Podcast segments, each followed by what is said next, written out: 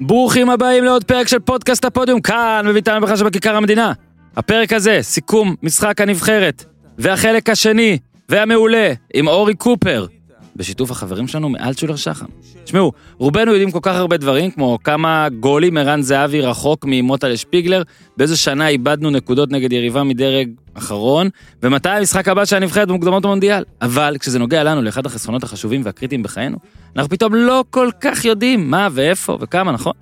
אתם יודעים מה הייתה תוצאה במשחק הנבחרת הראשון שראיתם, אנחנו יודעים שאתם יודעים. אבל מה עם הפנסיה שלכם? את זה אתם פחות יודעים, אה? אני מודה, גם אני לא ידעתי איפה הפנסיה שלי ומה בדיוק הכסף שלי עושה שם כל יום. ועכשיו חברים, אל תראו בזה גם המלצה, תראו בדברים האלה כקריאת התעוררות לדעתי, בטח בתקופה הנוכחית, חשוב מאוד לדאוג לעניין הזה. לא בעוד חודשיים, לא בעוד שנתיים, היום, אפילו עכשיו. אפילו, הנה, איתי פה מאחורי החלון, אתם, בזמן שאתם מאזינים, אתם בחדר כושר, אתם בנתב"ג כי פתחו את השמיים, אתם כבר על המטוס, ראיתם את אורי, אתם יושבים במרפסת עם תה, פעם הבאה תזמינו אותי. בקיצור, זה בדיוק הזמן להתעורר, לבדוק את הדברים, ולהצטרף לפנסיה של אלטשולר שחם, בהליך פשוט ומהיר מהנייד. אתם יכולים להיכנס לאתר של אלטשולר שחם, as-invest.co.il, אתם יכולים לפנות שם בעמוד צור קשר, אתם יכולים להתקשר לכוכבית 5054, שירות הלקוחות שלהם, תקבלו שם מענה על כל השאלות. בפעם הבאה, שתשמעו אותי שואל אתכם, כמה גולים רחוק ערן זהבי מוטה שפיגלר, ותצעקו שמונה, שמונה גולים, כזה ככה. אולי תוכלו לצעוק גם שהפנסיה שלכם באלטשולר שחם, ואני מספר לך איתי, שהייתה לנו תחרות של פודקאסט הפודיום בעמוד הפייסבוק שלנו, שאלנו אתכם מה אתם יודעים, כמה נגמר המשחק הראשון, נבחרת הראשון שהייתם, ותספרו לנו קצת. הבטחנו שהתשובות הטובות יזכו ב... יזוכו, יזכו את אנשיהן, מי שיענה יקבל פרס. חולצות נבחרת חתומות על ידי כל השחקנים וכדורים, ויש לנו כבר חמישה זוכים, ואנחנו אפילו נפרגן להם, ובסוף החלק הזה על הנבחרת, אנחנו נקריא חלקים מה שהם כתבו, אבל כבר פה ניתן להם את הכבוד. הזוכים שנבחרו על ידינו הם הדר לבני, גד כהן, בר גמליאל, יוחאי האואר ואביטל סטנגר, אני מקווה שאמרתי את השמות נכון, נפנה בפייסבוק, נסדר את. נסדיר את עניין אה, קבלת הפרסים. אה, אז אה, תודה לכם, תודה על המתנות, תודה לאלטשולר שחם, ואני אומר לכם גם שפרק של שחרר את הדוב עם גלדי וילצ'רסקי, יותר נכון עם עידן מור, עלה פרק מצוין, עמוק, מצחיק, יש שם הכל די כרגיל, מת על הדבר הזה, ואני באמת מפציר בכם לחפש את הפיד, לדרג גם את את הדוב, גם את הפודיום, וזהו חברים, יאללה, אורי אוזן כבר כאן, לא תאמינו, הבן אדם כאן, כאילו הוא מולי, הוא לפני שעה בערך היה במשחק במולדובה, והוא כאן, והוא גם עשה בדרך איזה 15 קילומטר, אנחנו נהיה חייבים לתחקר אותו על זה. אה, ניר מתחבר בטלפון. איתי, תן בראש! כן, אבל זה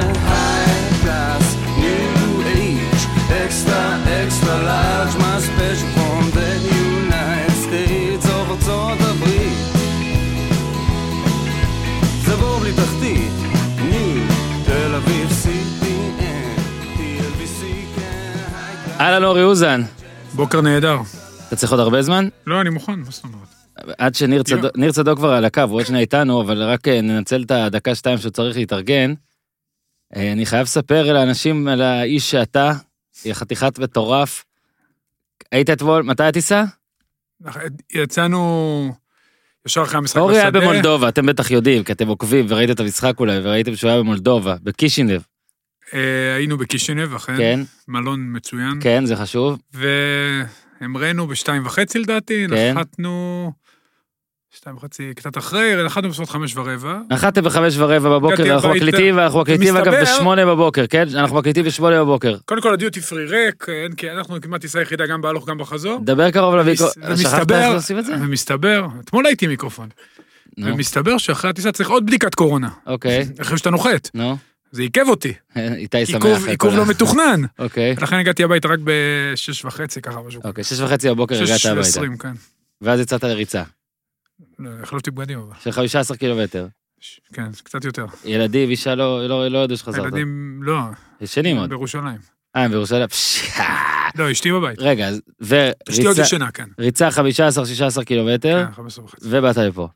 כן. שמע, אתה אתה מחויב, אז בוא נדבר על זה, אורי. שמע, אתמול ראיתי אחרי המשחק שחקנים עושים ריצת שחרור. אוקיי. אליאל עבד, אור בלוריאן, אה, אוקיי, שחקנים שלא שיחקו בשלושת המשחקים. חבל אה, שהם לא שיחקו. אז פרשן שלא שיחק, גם צריך לעשות ריצה. לגמרי. מה... בוא נתחיל ככה. איך אתה מסכם? זה, את השבוע, ו- וזו- את אתמול. לא, לא, את אתמול, כי אני אגיד לך למה, זה מרגיש לי כמו שאלה קריטית, כי אתמול גם רוטנשטיינר וגם זהבי די כזה, כאילו רוטנשטיינר, ב... אתה היית בטח ליד נדב בריאיון, אז ראית. רוטנשטיינר זה היה כמו בריאיונות שעשה איתי בארץ, זה אומר, שוב, או שהוא באמת מאמין לעצמו והכל נראה לו ממש ממש סבבה, או הרבה יותר בסדר ממה שחושבים, זה דבר אחד.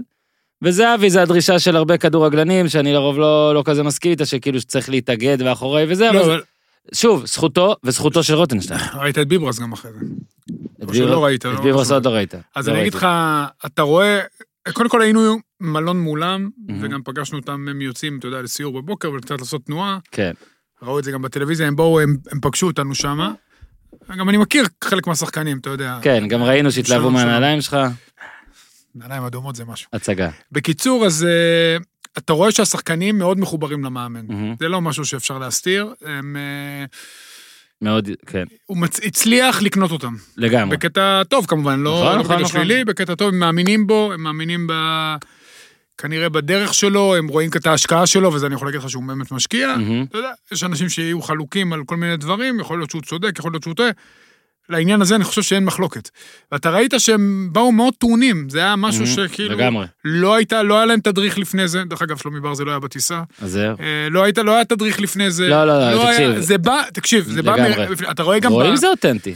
זה ממש אותנטי, ואתה רואה את זה גם בהתנהלות לפני, ואתה יודע, באימון, לפני המשחק, במלון, אתה רואה שיש משהו קצת אה, שונה, שינו בנבחרת. אז בוא רגע, היית- זה, זה- זה נראה טוב בקטע הזה. חד משמעית, גם דיברנו פה שיש פה כמה סעיפים של ומבחינת דברים. עוד, ודבר אחרון, נו. מבחינת התוצאות, אם לוקחים שלושת המשחקים האחרונים, מהמם, עמדנו בציפיות. נכון, היכולת הייתה להרבה מאוד פרקים לא טובה. אה, אבל... אה, עמדנו אבל בציפייה הכי חשובה. היי, אתה ניר. שלום. לכם. מה השל... שלום, אתה חייב, לה- הציפייה, נשארנו עם שלושה בלמים. כן. אז בוא, דבר זה- זה במציאות, התעקשות לטעמי, זה שום התעקשות. דבר, שום דבר לא קשורה במציאות לא למציאות. הסיט- לא הסיט אותנו. אז רגע, בוא רגע, הנה, ניר- ניר נותן פרוטוקול לכבודה, אהלן ניר, שלום. יש פה. כזה גם עניין של... אה, רגע, אתה מבקר את הנבחרת, אז אתה רגע, אתה לא, אתה לא, אתה רוצה שווילי, נגיד את וולקאפ, אתה רוצה שווילי ילך הביתה?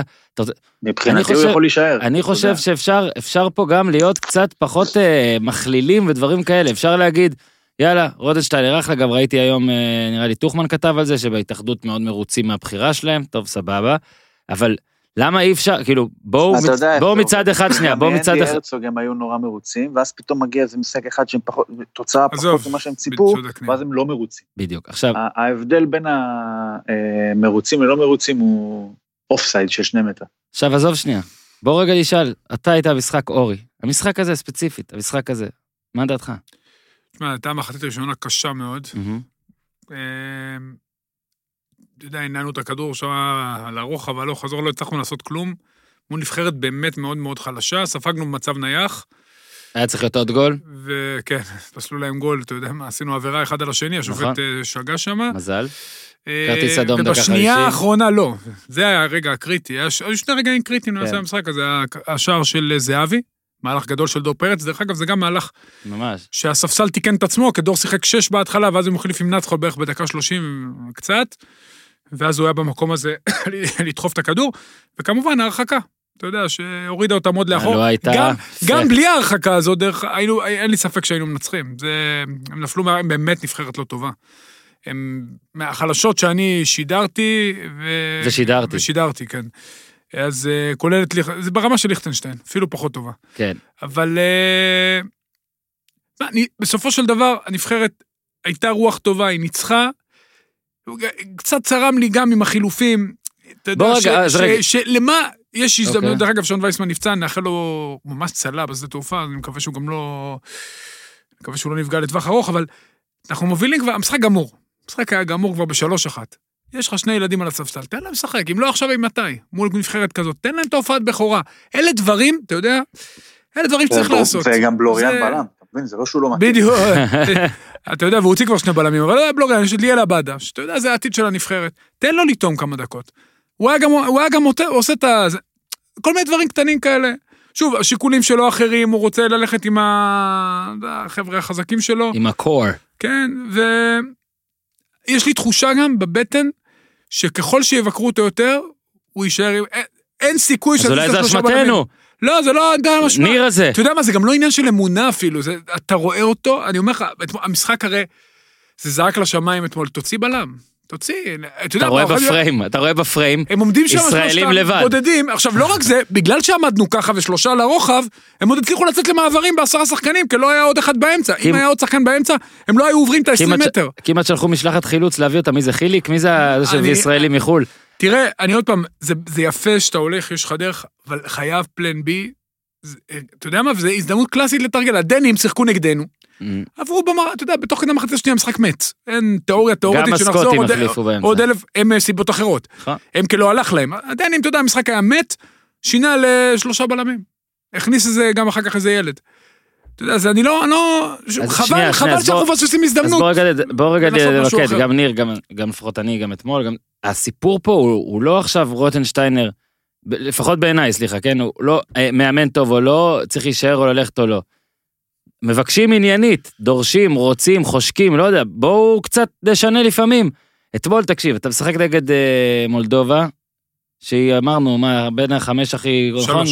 הכי גרועות. אה, לא ניצחה, ראיתי 17-18 משחקים, אבל לא משנה, הרבה משחקים נקרא לזה. היה מול ליכטנשטיין. כן, זגה היקר סיפר אתמול בתחקיר, שישה גולים ב-22 משחקים, מלא מלא דברים, סבבה. איכשהו גם אה, אתה נקלע לפיגור. ששוב, רק נגיד, שכאילו השיטה הזאת אמורה לכפר על דברים אחרים, בפועל יש עכשיו שלושה בלמים שעושים טעויות אישיות מטורפות במקום שניים. זה מצער לומר, אבל אה, טיבי זה היה רק את, אה, אתמול, אוקיי, אבל בוא נגיד שהיה גם אה, בשני המשחקים הקודמים, אה, היה חתם, היה טיבי בגול הראשון, דנ... היה, היה. ואז תקשיב, אז סבבה. אתה איכשהו באמת משווה דקה 45, שאני אני דווקא, לא דווקא, אני חושב שזה, בוא נגיד שאם אין את הגול הזה, אז אורי, אני לא אומר. קשה לרדת למחצית ככה. רוב הסיכויים שהנבחרת הייתה מנצחת גם בפיגור וזה, ומולדובה עובדת חלשה, אבל היה מין כזה vibe על הפנים, שאתה לא יודע איך מחצית של נכון. פיגור עושה. אוקיי, ואז יש את ההרחקה הזאת. עכשיו, מולדובה, שהיא אחת הנבחרות החלשות באירופה, משחקת עם- לא רק עם עשרה שחקנים, אלא גם בלי חלוץ, כאילו, בלי, בלי אף אחד בהתקפה. ואתה עדיין נשאר עם שלושה בלמים. ואז אתה עושה חילופים, ואתה שם את מדור סולומון בצד, ודור פרץ אוקיי. בלם. ואז שאתה, בדיוק, כשאתה מכניס, ואז אתה מכניס את אבו פאני, ואז אתה תזיז דור, פר, דור, דור פרץ בלם, זאת אומרת, ודולב מגן ימני. כאילו, כל הסיפור הרי בכדורגל, ותקן אותי אם אני זה, אתה מאמן, זה לתת לכמה שיותר שחקנים לשחק בנקודות הכי טובות שלהם. פה זה לא קורה באופן מובהק. אוקיי, סיפרת על דור והחילוף וזה, אבל בוא נגיד שלא בטוח שהסיסטמה הזאת טובה לדאבור, אנחנו די רואים את זה. מנור, גם כשהוא קשר, סיפרת, גם הוא סיפר, זה לא המקום האידיאלי בשבילו.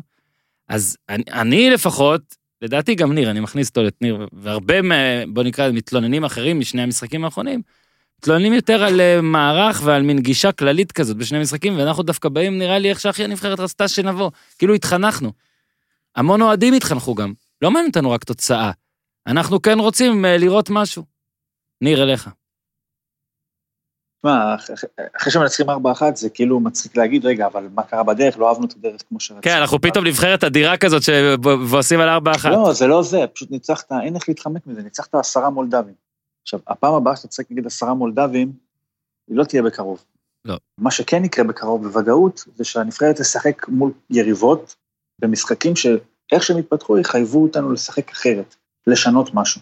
כי הרי להיות בפיגור 1-0 או ב-1-1 במחצית, אפשר גם מול קבוצות שהן לא מולדובה. זה יכול לקרות מול אוסטריה, זה יכול לקרות מול סקוטלנד, זה בטח יכול לקרות מול דנמרק, זה אפילו יכול לקרות מול איי פארו, שהם יותר טובים ממולדובה.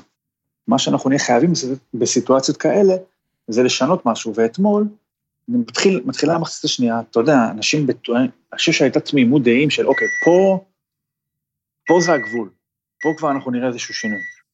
נראה אותו מוציא איזשהו בלם, מכניס קשר, חזיזה, לא משנה מה. וזה לא קרה. ואני חושב שבאמת, אתמול זה הרגיש כאילו הצ'אנס היחידה של הנבחרת לסיים את המשחק הזה עם שני בלמים, זה אם טאה יקבל אדום. וזה לא קרה, אז נשארנו עם שלושה בלמים. אם ניקול, ניקול, ניקול, ניקולסקו, ניקול, ניקולסקו, כן. ניקולסקו, אם הוא לא מקבל אדום, כמו שאמרת, כנראה מנצחים, אבל אני מסרב, מי שעשה את השינוי המשמעותי בנבחרת זה ניקולסקו, לא רוטנשטיינר. אני מסרב לראות, לחשוב שהמשחק הזה היה נגמר בארבע אחת, בלי שזה היה נגד עשרה שחקנים, ואני חושב שבתור נבחרת, ודיברנו על זה אחרי המשחק מול סקוטלנד, בתור נבחרת שהיא בבסיסה לא טובה, ומכיוון שהיא לא טובה, יש סיכוי מאוד סביר שמשהו בכוונה המקורית שלה לא יתממש ולא יסתדר. והיא תהיה חייבת לשנות משהו תוך כדי תנועה, כי היא פחות טובה, מה לעשות? את זה אין לנו, ואנחנו נמצאים במאמן שעד עכשיו, בשלושה משחקים, לא הוכיח איזושהי יכולת מינימלית או מוכנות לאיזשהו שינוי. והשינויים שלו הם כאלה שהם נועדו לקדש את השיטה. זאת אומרת, אנחנו עד כדי כך שדור פרץ יהיה בלם, עד כדי כך שמנור סולומון יהיה בעמדה שסן מנחם היה בה קודם, עד כדי כך שהמקום של חזיזה זה או בכנף שמאל או בכנף ימין. זאת אומרת, אין שום דבר שמוכן בנבחרת הזאת כדי לשנות. יכול להיות שאין למה לשנות. יכול להיות שברגע שצריכים לעבור ל-442, אז זה משהו שלא קיים אפילו. לי זה נראה לא רציני, ואני גם לא אהבתי את הריצה של ביברס לרוטנשטיינר, זו חוכמה מאוד קטנה לרוץ אליו בארבע אחת מול עשרה שחקנים של מולדובה. כאילו גם מה, מה, מה פה הצהרת האמון? כאילו, חבר'ה, הוא יודע הכי טוב, אנחנו רוצים לשחק כל החיים שלנו עם שלושה בלמים, זה מה שאתם אומרים? אז אין בעיה. אם זה מה שאומרים, שמה שהם רוצים זה מאמן שכל הזמן שחק איתם עם שלושה בלמים, אז סבבה, אבל אם זה ייפול, אז שיבינו אותנו. כן, אבל זה לא מה שהוא אמר לדעתי, הוא... לא, הוא הוא מדבר? על הריצה. רוטנשטיינר נותן, אני גם. אני יודע על מה אני מדבר. רוטנשטיינר החדיר בשחקנים איזושהי תחושה לדעתי, שזה כולם נגדם. אנחנו, זה אז זה יש לי תחושתי. רוטנשטיינר היה צריך להחדיר. בנתחו את זה? אתה רואה- לא, לא בנתחו, לא, לא, לא, לא, חלילה, השחקנים דרך אגב, אך, לא, כאילו כשיוצאים... רגע, ניר, רגע, ניר, רגע, שנייה, תן לי אורי, תסיים להסביר, ואתה- לענות. ו- אני אסביר לך. כאילו בתחושה שתוקפים את רוטנשטיינר, בעצם תוקפים את השחקנים. שהם בעדו. ולכן הוא רץ אליו, כדי להראות שכולנו ביחד, השחקנים והמאמן, אתה יודע, לא- לא- לאו דווקא כהתרסה, אלא יותר כ... אה, אה, אנחנו ביחד, לא משנה מה יגידו עלינו מסביב. תגובת ניר זה, צדוק. זה 30 שנה התמה הזאת בנבחרת, של כולם נגדנו. העיתונאים, האוהדים, זה לא חדש לרוטנשטיינר, זה לא המציא פה שום, שום דבר, כן? היו פה מאמנים יותר מבוקרים מרוטנשטיינר, בזמנים שבהם הנבחרת עניינה יותר את הקהל ממה שמעניינת היום. ככה שאין פה איזה גלי גדול שרוטנשטיינר המציא, של חברים, זה אנחנו נגד כולם. כי קודם כל זה גם היה, ועד עכשיו בכל המאבקים האלה שאנחנו נגד כולם, ברובם הם הפסידו. ברובם כולם ניצחו, ולא הם.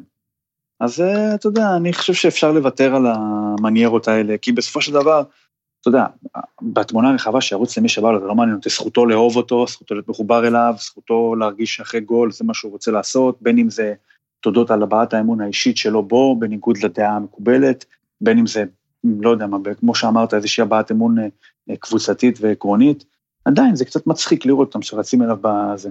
אחרי, אה, היה יכול היה לרוץ אליו גם במחצית השנייה מול סקוטלנד, שבה ישראל, אחרי שהוביל ל-1-0, בנס גירדה נקודה, במחצית שבה כל שינוי שרוטנשטיינר עשה לא שינה כלום בנבחרת. אני רוצה גם להפריד אורי שוב, וזה הסיפור פה של המשחק הזה, גם כאילו, בזה אנחנו מתעסקים. יש, נגע ניר במאמנים אחרים ומאמנים קודמים. רוטנשטיין לדעתי הוא המבוקר אה, הענייני ביותר שאני זוכר. זאת אומרת, מי שמדבר עליו, אני מדבר עכשיו על אוהדים, ובכלל, אני לא מדבר עכשיו על פרשן מסוים, פתאום מישהו יגיד לי, אה, הפרשן הזה, בסדר, יכול להיות שיש פרשן אחד או שניים, או לא יודע מה, יש אנשים פה עם אינטרסים, יש אה, אולי אנשים שהם אה, בטלוויזיה והם מקורבים למאמן שלא קיבל את התפקיד או רוצה את התפקיד, אני, אני אפילו לא אומר שמות כי אין לי מושג פה מי אינטרס ומי לא. אני מדבר פה על כללי. אוקיי, אתה רואה כן את מה שהעם חושב, נקרא לזה ככה. יש פה משהו דווקא מאוד בוגר וענייני. אנשים רוצים נגיד אה, מאמן שמסוגל לחשוב באמצע, אנשים התבאסו, לא מתיקו נגד סקוטלנד, אנשים התבאסו מאיך שזה היה. אנשים לא התבאסו מארבע אחת על מולדובה, הם התבאסו מאיך שזה היה, ולדעתי זה דווקא מעודד. יש פה אה, ביקורות ענייניות מאוד, אני לא שמעתי הרבה אנשים אומרים, רוטשטייר הביתה, למה? הביתה, הביתה. לא, הרבה אנשים לא קוראים לו ללכת הביתה, אוקיי? ופשוט רוצים שיהיה אה, ניהול משחק קצת יותר אקטיבי, ושייתן לנו יותר יתרונות, ולא רק... שמע, אני אומר לך, בסקוטלנד, אתה היית, שנינו היינו, אורי. כן. זה ממש אשכרה משחק שככה נזל ממך. עזוב איך הוא נגמר. יכולת לנצח ככה, אגב, אם נגיד זהבי היה כובש את אחד הגולים שם, או לא יודע מה, ועדיין, אה, וזה היה משהו אחר. יכולת גם אולי לנסות יותר ואז להפסיד, ואז בת... כאילו הקהל היה נבחן, הנה, רוטנשטיין, תשמע, אנשים אה, נתפסו עכשיו לקטע הזה, די בצדק דעתי, על הקטע של השיטה, בגלל, אגב, ניר אמר, אולי עושה בכוונה, אה, או אתה, אני לא יודע, ניר אמר, אני לא אומר עושה בכוונה, שים לב שאחרי דנמרק, כששאלתי אותו לא, על אני לא המערך, אמרתי שהוא עושה בכוונה. לא, לא, כשחז... אורי אמר, נראה לי, אולי שהוא קצת מתעקש ככל שאומרים, או משהו כזה. כן. ככל... אחרי דנמרק, בעמדה. כששאלתי אותו על המערך, הוא לא בא ואמר, לדעתי המערך טוב, הוא לא בא ואמר, המערך הזה גם נותן לנו המון, הוא לא בא ואמר, תשמע, בישראל זה מה שצריך. לא, הוא אמר, אתה שואל אותי על מערך המשחק כזה טוב נגד דנמרק? ושם זה נראה קצת ההבדלים, ואגב, אף אחד, לא ראיתי אף אחד אמיתי יענו שבא ואומר, איך הפסדנו לדנמרק. בגלל זה צריך לשים את המשחק הזה בצד. אחרי אתמול עוד יותר. זאת נבחרת אדירה, דנמרק. אני רואה. מדברים פה על מה שקרה זה נגד אמרנו סקוטלנד. בזמן אמת. נכון, זה לא- מדברים פה על מה שקרה נגד לא סקוטלנד. רק סקוטלנד, בתחילת- רגע, תראה, תראה, לא רק סקוטלנד. אז אתה נבחרת. נחותה, אתה צריך להשתמש בכל הכלים שעומדים נכון. לרשותך. וניר, אתה אמרת את זה גם עם וניר הרצוג. אמר בצדק, דרך הרצוג מדי פעם שינה. נכון. ניר אמר בצדק מוחלט. מה שעוד יותר צורם, זה שהוא לוקח שחקנים, וכאילו הוא מסובב אותם, בגלל המערך הזה, כן. הוא מתחיל להזיז אותם לתפקידים שהם בכלל לא חלמו שהם יהיו כן. בהם. תגידי, יכול להיות שנשחק עם מנור סולומון ודולף חזיז, ו- שני מגנים? ועכשיו אני חוזר לזה, אה, אז זה בוא רגע, אתה יודע, זה היה ממש, כאילו, אתה כופה את השיטה על השחקנים, עכשיו זה אמור להיות זה הפוך. כמו הפאזלים האלה של הצורות, של החלקים שמכניסים משולשים, מרובעים ועיגולים. אז עכשיו, איזה אבא. לא, ת- לא, אה, לא, אנחנו עוד לא בשלב עוד לא, עוד הזה. לא בשלב הזה. לא, לא תמיד יש אה, שלושה משולשים. אבל מבחינתו של רוטנשטיינר תמיד יש שלושה משולשים, בלוח שלו תמיד יש שלושה משולשים. אז גם אם מחליפים משולש בעיגול, אז את העיגול מנסה לדחוף למשולש. כאילו זה- חייבים להיות מסודרים שם, כאילו המטרה של נבחרת היא לא לנצח. המערך הוא לא אמצעי, המערך הוא, הוא המטרה הסופית. כן. כמה נגמר? כאילו שזה- 532. תחשוב כאילו כמה שחקנים לא, ניר, תחשוב כמה שחקנים לא שיחקו בתפקיד שלהם מהטובים שלנו. כאילו שזה מנור של ודור. אבל זה מבחינתי מאוד מתחבר לאיזשהו קיבעון, ועכשיו אתה יודע, אפשר גם לפרש את זה לחיוב, זאת אומרת, יש לו את- העקרונות שלו, יש לו פחות או יותר את ההרכב שלו עם אה, שינויים מינימליים. עכשיו, אני לא מבין איך בשלושה משחקים בתוך פחות משבוע הנבחרת פותחת עם שמונה מתוך 11 שחקנים בשלושת המשחקים. לא היה קורה שום אסון גדול אם אתמול, במשחק מול מולדובה, כמו שאתה אומר, יריבה שהיא פחות זה, הנבחרת הייתה משנה איזה משהו, ועולה עם חזיזה במקום אחד מהבלמים, עולה עם לביא במקום נתחו, אולי עושה איזשהו שינוי כדי באמת לפזר את זה על יותר אנשים. הרי אחרי זה גם מתלוננים על העייפות, יש עייפות. דיברו לפני המשחק, דור פרץ נראה עייף. בטח שהוא נראה עייף. ועכשיו, ברגע שאתה כבר מכניס, אוקיי, הגעת למסקנה שאתה רוצה להכניס את, אה, את, אה, את אבו פאני. שהוא הוציא, סליחה, את, אה, את מי הוא הוציא שם? הוא הוציא את אה, איתן טיבי? טאה את, לא, גם את טאה וגם טיבי. אבו. פאני על טיבי דקה, אבו פאני על אה, טאה, כן. אבו פאני עלתה. אז אתה מכניס את דור פרץ לאמצע, להיות בלם. למה שלא תכניס שחקן התקפי מול עשרה שחקנים של מולדובה? אתה רוצה כבר להוציא את אה, טאה, תוציא את טאה, תכניס את חזיזה. הכל מתחבר ל... מה, מה המטרה? אוקיי, הרי לעלות זאת סבבה, הוא אולי איך שהוא חושב, אגב, הבית הזה גם כן מסתדר הזוי, אז אתה כאילו תמיד יכול לחשוב שמקום ש... עזוב שגם אם תהיה מקום שני, לא זה רק שלוש משתי... בסדר, אני אומר, אבל גם אם תהיה מקום שני, זה... אתה לא תהיה מקום שני, תתקדם. שנייה. גם אם תהיה מקום שני, הפלייאוף הזה הפעם זה שלוש עולות מ-12, משהו כזה, כן? זה לא כן, כן. ארבע משמונה נגיד. אוקיי, אז בוא, זה 25 אחוז במקום 50, שגם ב-50, אתה יודע, זה לא היה זה, ואתה צודק, אורי, אתה לא תהיה מקום כנראה שני. שלא נהיה מקום שני. מקום שלישי זה הישג יפה מאוד. בדיוק, אז בהנחה שזה הדבר הזה, האם אנחנו לא צריכים קצת, אתה יודע, מה פה המטרה? אם אתה אומר, הוא נשאר עם החבר'ה הוותיקים, סבבה, אני האחרון שקורא קורא להצהיר, לא. להצהיר, זה סתם סיסמה, שנייה, שנייה, סתם סיסמה. באמת בזה אין בעיה. לא, זה סתם סיסמה. זהבי צריך להיות בנבחרת, הכל בסדר. גם, אגב, אין לי בעיה גם עם נתחו שהוא יהיה בנבחרת. אני כן חושב שיש משחקים מסוימים, שמע, כל פעם שנטע לביא נכנס זה נראה לא הרבה יכול יותר להיות טוב, אז שנטע לביא לא אז פותח. צריך לעשות איזה משהו. אני חושב שהמשחקים האלה הוכיחו מה שאמרנו לפני. אז הנה, אורי, לא יכול להיות ששני השחקנים הכי טובים בליגה, וגם בהפרש מאוד גדול, בסדר, נטע הוא לביא אומר ודור שהליגה במקום כבודה ומקומה. יש הוא- יותר שחקנים מהליגה שלנו מהליגיונרים. אז לא יכול להיות שנטע ודור פרץ לא משחקים אחד ליד השני כל משחק, זה לא יכול להיות. אני הולך אפילו אחורה. נטע הכי מקופח בנבחרת, תקשיב, הוא הכי מקופח מהרגע הראשון. אני הולך אפילו אחורה, כאילו אחורה הצידה, לא יודע לאן. מה, נגיד את, אתמול משחק מול מולדובה שכנראה הפך בגלל כל מה שקרה נגד סקוטלנד כ-must win, כאילו למרות שזה היה must win עוד כנראה לפני המשחק. אבל מה המטרה שלו? כאילו, כי אם הוא נשאר עכשיו עם אותה שיטה, ש, שני, אמרנו כאילו כדי לשמר איזה עיקרון מסוים, אנחנו די רואים בשלושה משחקים, אפשר כן להגיד משהו, שהשיטה הזאת לא נותנת את היתרון הרצוי לנבחרת ישראל. הרי היתרון הרצוי בשיטה הזאת, אמרנו, אתה אמרת אורי, זה דסה, זה טואטה, זה כאילו מגנים שעולים כל הזמן, מצטרפים למשחק התקפה, וההגנה שתתחזק כדי לכפר על אה, זה שההגנה שלנו לא מספיק חזקה. עובדתית, ספגת נגד מולדובה, ספגת שניים נגד דנמרק, אחד נגד סקוטלנד, ספגת בכל המשחקים. בטורניר הקודם, תשע נכון, ועשר. ספגת, זאת אומרת, אתה סופג בכל המשחקים, וההתקפה שלך, אני מתנצל, גם אחרי ארבעה שערים מול מולדובה, אפשר להגיד שההתקפה הישראלית אה, לוקה בחסר. מה לעשות? עדיין, היא לוקה בחסר. ובוא עוד נוסיף לאתמול, בעיניי, ואני, אי אפשר לח- לחשוד בי שהנבחרת, אני לא, בוא נגיד, אוהב את הנבחרת, אוהד את הנבחרת, הכל, אני מודה, אני מאוד אוהד, אני גם אוהב מאוד את דור השחקנים הזה, את הסגל הזה ואת הכל. זה היה fucking משחק נסיבתי. היה אחת-אחת בדקה מטורפת, היה צריך להיות 2-0 קודם כל מולדובה. היה אחת-אחת, ערד זהבי דקה 45, אוקיי, שכבר אמרנו מה זה עשה. ואז היה את ההרחקה, תודה לטאה, תודה למי שאתם רוצים להגיד, גם לשופט, גם לניקול, ניקולסאו, קולסקו. ניסקולסקו. קו. כן, ניקולסקו, קו, נכון, זה עם יו, אני עכשיו רואה, ניקולסקו. כותבים את זה מאוד מוזר, אגב, את השם הזה. ראית? ואז, בוא בוא נהיה אמיתיים, הגול השלישי והרביעי, עזוב שהגול השני היה יפה, אבל נוצר עכשיו טעות שוער, או לא יודע מה שהיה שם, אבל הגול השלישי והרביעי זה בסדר, יכלת גם להבקיע. מחוזות ההזיה. לא, המשחק הנבחרת נסיבתי. התרסקה, המולדובים לא, לא, נגמרו לגמרי. נגמרו לגמרי. עכשיו, אם אתה מסכם פה סך נקודות, אתה אומר אורי ארבע, זה בסדר, אני חושב שהיה אפשר לדרוש שש בכיף, שש מתשע בכיף, אבל ארבע זה אני לא מסכים אסון. אני אומר לדרוש. לדרוש, לדרוש, אתה יכול לדרוש גם תשע מתשע. אני שואל, אני שואל. מה המערך הזה והשיטה הזאתי, וה- ומה זה נותן לי הלאה. מה זה נותן לנו הלאה? זאת אומרת, מגיע, יש ביוני שני משחקי הכנה, סבבה, ובספטמבר חוזר העניינים. שמעתי את הפרק שלך עם אורי, נו, קופר. כן. והוא אה, אמר שרוטנשטיין רגיע עשה עבודת שטח, אני אקצר את זה טיפה. דסה, טוואטחה, מגנים מצוינים, זהבי ודאבור אוהבים לשחק בשני חלוצים, זה מה יש לי, בוא נתחיל לה- להריץ סביבם את המערך. מה קרה מאז? זה היה סוף 2017-2018, שהם אין- הגיעו, כרגע. אין מגן שמאלי, וצמח לך שחקן ברמה עולמית. מנור סולומון ששחק בכנף.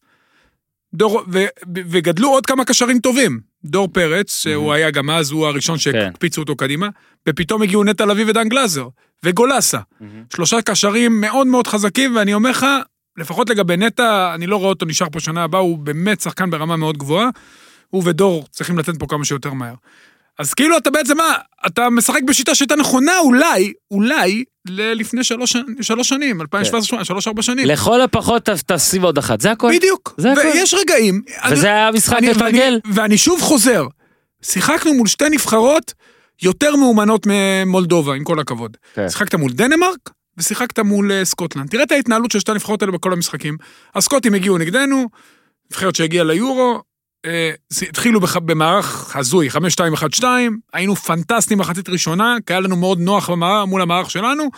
המאמן שלהם לא קפא על השמרים, הוא לא רק עשה חילופים, הוא עשה חילופים במחצית, הוא גם שינה מערך. ועד שאתה יודע, אתה יודע, ולא- שינה את המשחק. שינה את המשחק, אנחנו לא הגבנו, כי אין לנו את היכולת להגיב, כי אנחנו מתעקשים להישאר אותו דבר. קיבלנו את ה-1-1 ויכלנו גם לקבל את ה-2-1 אחרי מחצית שהיינו יכולים להביא גם 2 ו-3-0. מול דנמרק, המאמן שלהם שינה מערך. המשחק היה גמור, שינה ל-5-4-1. משחק הבא שלו מול אה, מולדובה, הוא החליף עשרה שחקני שדה. עשרה שחקני שדה, אז יש שיגידו, טוב, דנמרק יכולה, השחקן ה-20 שלה, אתה יודע, ברמה של השחקנים אולי הכי טובים, כן. בטח הבלמים שלהם. אבל זה לא קשור. אז הם עושים עשרה, אתה לא צריך לעשות עשרה כמו שניר אומר. תעשה ארבעה, חמישה. למה לא לתת לעוד שחקנים להרוויח, אתה יודע, במשחק הזה? ושחקנים יצירתיים, תן להם את הביטחון למשחקים הבאים. אתה מוביל, ש... אתה יודע, זה דברים שגם לפעמים בקבוצות קצת צורמים לי. אתה יודע, אתה מוביל למשחק גמור, זה ברק בכר עושה מדהים, וזה אני באמת מצדיע לו. אתה יודע, מכבי חיפה הובילה, אני לא זוכר נגד מי, שלוש אחת, קריית שמונה או משהו כזה, הוא ישר הקפיץ את נאורה יפרח לפני שרי, שבדיוק חזר מקורונה והוא נשאר על הספסל. כי הוא הכניס אותו אחרי זה. כן, יש משחקים. הוא זיהה הזדמנות, כן, הוא זיהה הזדמנות, בוא, בוא ניתן לילד, נריץ אותו. כן. אז גם פה בנבחרת, אז למה הזמנת את עבדה? לקשט? כאילו, להרגיש... אולי ביוני. להרגיש את הנבחרת? עבדה, אני סתם נדבק לשם, ניר, אני סתם... אה, זה אה, פחות משמעותי, כי זה לא משנה איך עבדה ישחק ברגע שאין לו עמדה על המגרש. הרי אם חזיזה, שהוא יותר טוב בלוריאן, אוקיי, בשבילך. עזוב בלוריאן. בורן, לא. כי הוא בלם. כי הוא בלם, אז יש מלא מקום, אתה מבין מה אני. מתכוון? אני מתכתב סתם. נתתי אוקיי. דוגמה לשחקן צעיר, אני, אתה, אני לא רוצה להידבק, אתה יודע, לשחקן איקס. אבל לא, אני אומר אבל שזה זה פחות. מעניין, זה פחות משנה מי השחקן. העניין הוא שברגע שאפילו חזיזה לא יכול אלא לשחק כמחליף של אלי דסה או סן מנחם, אז יש פה בעיה הרבה יותר עקרונית מהמוכנות להשתמש בחזיזה או עבדה או בלוריאן או מישהו אחר. הבעיה היא שגם החלקים שיש לנבחרת חייבים להתאים למשהו מאוד מאוד מאוד מקובע, שזה אתמול, אני, אתה יודע, זה, השערים זה פשוט קרה לנבחרת. היית על המגרש ובום, נהיה 2-1, נהיה 3-1. לא היה איזה משהו דרמטי שהשתנה. לא היה איזשהו שינוי. הרי היו כל כך הרבה הזדמנויות לשנות, לברוח מהשלושה בלמים הזה. גם במחצית, גם בדקה ה-50 אחרי שהוא הורחק, גם בחילוף של אבו פאני. גם כשהוא הוציא שני בלמים. כל כך הרבה הזדמנויות ניר. לברוח מהשלושה בלמים, נכון? הוא הוציא שני לא בלמים. והוא אז נשאר. עכשיו, אוקיי, אם אנחנו נשחק בפעם הבאה נגד מולדובה עם עשרה שחקנים, באמת המערך לא חשוב. אתה תשחק גם שני בלמים, שבעה קשרים וחלוץ, אתה תנצח, בעשרה שחקנים. אני לא בטוח שאתה מנצח 11, לא בטוח. ואת עשרה שחקנים אתה תנצח. העניין הוא שזה לא המשחקים הרלוונטיים של הנבחרת, לא בשביל זה צריך את רוטנשטיין. ואם בן אדם בנסיבות כל כך, כל כך, כל כך מטיבות של משחק מול עשרה שחקנים, מול יריבה כל כך נחותה, לא מוכן לשנות ולא מסוגל לשנות אולי אפילו, אז אה, זה מדאיג לגבי המשחקים שבהם כן תהיה חובה לשנות. זה, זה באמת זה ממצה את הסיפור של אה, כאילו של, מצ. של מצד אחד אתה יכול אה, לחיות בשלום עכשיו עם נקודות אתה יכול להגיד טוב ניצחנו את מולדובה אחרי פיגור יאללה בסדר הכל טוב. עשית תיקו נגד סקוטלנד תמיד יכול למסגר את זה בשמע סקוטלנד סקוטלנד כאילו זה לא בושה לעשות תיקו עם סקוטלנד. אנחנו לא מדברים על זה. אנחנו אפילו לא מדברים על היכולת. אנחנו רק רוצים לדעת, הרי, אגב, מה שהכי הזוי והכי עצוב, זה שכאילו עכשיו בהתאחדות הרי אה, אמרו, טוב, החלטנו טוב, ראיתי היום בבוקר וזה, אבל... מה, עד, עד מתי החוזה שלו? עד לסוף טורניר המוקדמות. אתה מבין? אם אתם. יקומו אנשים בהתאחדות, ואני עכשיו לא ציני, כן? אם אתם חושבים שרוטנשטיינר, אתם אוהבים את איך שהוא עובד, אז תנו לו, ותואילו בטובכם להאריך לו היום את החוזה, שהוא ידע שהוא גם מוביל את הקמפיין הבא, ואז הוא ידע שהוא יכול לעשות עוד שינויים ודברים והכל. כי אם אולי זה בגללכם, אולי אתם בהתאחדות גורמים לרוטנשטיינר לה- להרגיש שכדי שהוא ינהיג פה איזה תוכנית ארוכת טווח, הוא קודם צריך לנצח. ואז אתם בעצם פה יורים לעצמכם ברגל, כי הרי אמרנו כל הזמן שזה קמפיין שלא צריך בו לחשוב רק על לנצח, אלא צריך לחשוב בו על העתיד, בין אם זה בשחקנים לעתיד, ובין אם זה שהנבחרת הזאת תהיה מוכנה לעתיד. ובמוכנות מדברים גם על המערך שלה, ועל המאמן שלה, ועל איך שהיא משחקת, ואיך שהיא מגיבה למקר... ל... לרגעים רעים, בוא נקרא לזה. אני אומר לך שאחרי שלושת המשחקים האלה, אין לי שום דבר נחרץ להגיד על רוטנשטיינר, פרט לדבר הזה. אני לא סומך עליו כרגע, שישדרג אותנו נגיד במשחק קשה, שהוא יהיה היתרון שלנו כשמשהו לא הולך, כשהוא יצליח להוציא אותנו מבור. לא סומך, סליחה על הבור המולדובי, כאילו היו שם הרבה... יש לו והכל. יתרון אחד, שחקנים איתו. וזה, וזה יתרון גדול. אני לא מזלזל בזה בכלל. אני, אגב, דיברנו על זה ואמרנו על זה, אוקיי? ואני מסכים לגבי מה שאמרת על הארבע שנים. מסכים כל מילה. מאמן נבחרת לא יכול לקבל שנתיים. לא, אתם... ארבע שנים. ראיתם עכשיו שלושה רוצה- משחקים. ראיתם שלושה משחקים? לא, ראיתם לא, שלושה ראו גם משחקים? קודם את ליגת הכל האומות. טוב, ראו אז יש הכל. לו עשרה משחקים עכשיו. אני רוצה שבהתאחדות, מה צריך עוד לראות? מה? לראות מה, ואז מה תביאו מישהו אחר ליורו? אז לא יודע, אם אתם, יודע, אני אהיה עוד יותר נחרץ. אם היום בבוקר יש מישהו בהתאחדות שלא חושב שרוטנשטיין צריך לעשות את הקמפיין הבא, אז תעיף אותו היום, ותביא מישהו שיהיה עכשיו שני קמפיינים. אז למה זה, זה כל השיטה הזאת? אתה מבין? מה, מה קורה כל הסיפור הזה? אם בעצם במוקדמות מונדיאל, בלי סיכוי ממשי לעלות, אתה עדיין לא יודע מי אתה ומה אתה, אז מה זה שווה? להפך, אם אתה נותן לו עכשיו ארבע שנים, אתה- הוא יכול... לה- נכון. אתה תביא- יהיה לו את הביטחון באמת לעשות לא מה רק את שהוא רוצה. הביטחון, את ול- הרצון גם, נכון. כי הוא ירצה לבנות לפעם הבאה. כן, עכשיו, עכשיו ב- הוא רוצה לנצח, הוא פשוט צריך לנצח. קודם כל, כל מאמן נבחרת בעיניי, הייתי אומר כמו, כמו, כמו ראש ממשלה, אבל אצלנו זה קצת יותר קצר. היית חייב, או יותר ארוך, יפה, לא. יפה. לא, מה, אני מעריך מאוד את זה. ארבע ש- שנים, לא סתם זה התקופה הזאת, תן לו שני, שתי, כדי שבטח שמוקדמות מונדיאל, כמו שציינו, אין סיכוי לעלות. סיכוי לא אפס, הוא מתחת לאפס. אמן, נעלה ונקליט את זה. מוכן, הלוואי, חלום, באמת, באמת. זה הדבר הכי טוב שיכול לקרות. אבל ביורו יש, כי יש 24 נבחרות. אז אתה יודע, תיתן לו את הזה עכשיו, את המוטיבציה לתת לה, להכין אותנו לעניין הזה, ולא להשיג תוצאות עכשיו כדי להרוויח את הטורניר הבא. זאת אומרת, אברהם גרנט, בטורניר הראשון שלו, דרך אגב, הוא לא קיבל חוזה, אבל אתה יודע, הוא לקח את החוזה השני, אה, בדרכו המיוחדת, כי בטורניר הראשון שלו, שיחקנו, אם אתה זוכר, היה, אה, היה בלאגן בארץ, שיחקנו בפלרמו. טורניר נורא, כולל תיקו מול מלטה. אולי התוצאה הכי פחות טובה 2-2. אולי התוצאה הכי פחות טובה של הנבחרת מול נבחרות קטנות. לא, אחי, היחידה. כן, מול מלטה. פעם יחידה שאיבדנו נגד דרג 6 דרג נקודות. שש. אז זה היה משחק דרג אחרון. ששיחקנו בטורקיה, אם אני לא טועה, וזה 2-2. כן. וכולם דיברו אברהם זה, אתה יודע, והאריכו לו, נתנו לו עוד שנתיים. והרו- והרוויחו את הטורניר הכי טוב של. מהטורניר הכי רע נכון? לטורניר הכי טוב. נכון. כי נתנו לו ארבע שנים, הוא הרוויח שחקנים. שלמה שרף. התחילו להבין אותו. דרך אגב, דרך אגב, הוא. שיחק שלושה בלמים. ש- אבל, בסדר, אה, לא, ברור, אני לא, ברור. אף אחד פה לא נגד השיטה. ברור, ברור, היא פשוט לא מתאימה לשחקנים. אבל אני עוד פעם, אני שוב אומר, אז אותו דבר פה. לא כל שבועיים, עכשיו, אתה יודע מה הכי מצחיק? שאתה עכשיו מקריא לי ההתאחדות מרוצים, לאחרי המשחק מול זה ההתאחדות לא מרוצים. אי אפשר לשפוט משחק אחד, עזבו את זה. כל שבוע כן, כן, לא, לא, ההוא אומר בוא נשלח אותו, נביא את ההוא, נביא את הזה. תן לו ארבע שנים, זה לא שאנחנו נבחרת שכל פעם מגיעה והפעם עשינו את הפדיחה. מה יגידו בגרמניה, תגידי, על יוגי לב? שדרך אגב, אותו באמת כן צריך ללכת. לא, זה כבר, זה. כבר גוד תגיד לו. ביי, זה farewell tour, הוא פשוט אה, עושה אותו לא טוב. מה זה לא טוב? כבר ארבע שנים. שלך עכשיו תמשיך. אה, נראה לי שמה שנעשה זה נהמר על ליגת העל עכשיו, ניר צדוק. רגע, אתה על מולדובה הימרתם? כאילו יש לכם הימור ספייר? שמתי שלוש אחת. אה, לא הימרת? לא? קבל לא. נקודה. מה שמתי? לא זוכר. אין לי את זה עדיין. מה זה כי- משנה? אמרת כי ישראל גיטלר בטוח. מאגד את זה לנבחרת. כן, אני מניח שלא אמרת תיקו. הייתי אומר ארבע אחת, הרי... שמתי שלוש אחת. כן, אתה היית אומר ארבע אה, אחת. נכון. בגנרציה, שיהיה לך שלוש משלוש. טוב, הבטחתי שנקריא כמה קטעים בתחרות של הפודיום, מתנות אה, של אה, אלטשולר שחם, בחרנו, היו מאות מאות הודעות, והיו המון טובות, בסוף היינו צריכים לבחור חמישה, חמישה זוכים לפעם הזאת, אבל גם באלטשולר יודעים וגם אנחנו יודעים, אנחנו נעשה את זה בקרוב מאוד. שוב, אז שאלנו אתכם מה, מה אתם יודעים על אה, משחק הנבחרת הראשון שלכם, כמה הייתה התוצאה, ו, ותספרו לנו עוד משהו. אז הנה נגיד התשובה של אה, אביטל אה, אה, סטנגר. משחק הנבחרת הראשון שבו הייתי נוכח 1989 בחדר האוכל של אה, הקיבוץ. תלו הרשמה, לא כל יום משחקים לו קבוצת הבת, ברית המועצות. בדרך הצטלם רמת גן מהקיבוץ בצפון, הרדיו כבר בישר שהכוכבים הגדולים רוזנטל, תקווה ואוחנה לא ייקחו חלק במשחק והאכזבה הייתה בהתאם.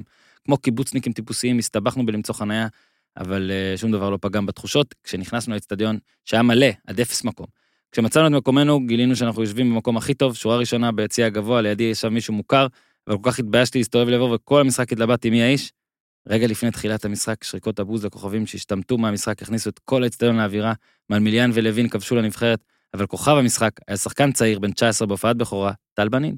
הנבחרת ניצחה 3-2 ובנין כבש את שער הניצחון, אפילו שהיה מדובר במשחק ידידות, ברית המועצות הייתה אז אחת מאריות אירופה. המשחק נגמר, התרגשות מטורפת וגם בסוף עזרתי אומץ וביקשתי חתימה מהאיש שישב לידי, הוא חתם לי, לאביטל, זכית לראות משחק היסטורי, בידידות, טוביה, צפיר. מעולה, אביטל. אה, יש לנו זמן להקריא עוד אחד מהזוכים, אה, ובפלטפורמות אחרות נשתף את הכל.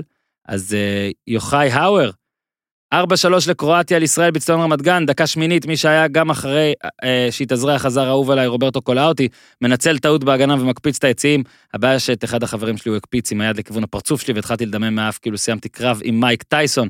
למזלי מחוץ לאצטדיון חברת פלאפון חילקת סעיפים ממותגים של הנבחרת בחינם, כך שהיה לי מה לעצור את הדימום ויכולתי להמשיך לצפות במשחק משוגע עם אחת מההופעות הכי גרועות של הגנה ושוער ישראלים. נ"ב עדיין יש לי את הצעיף עם כתמי אדם כמזכרת מהמלחמה.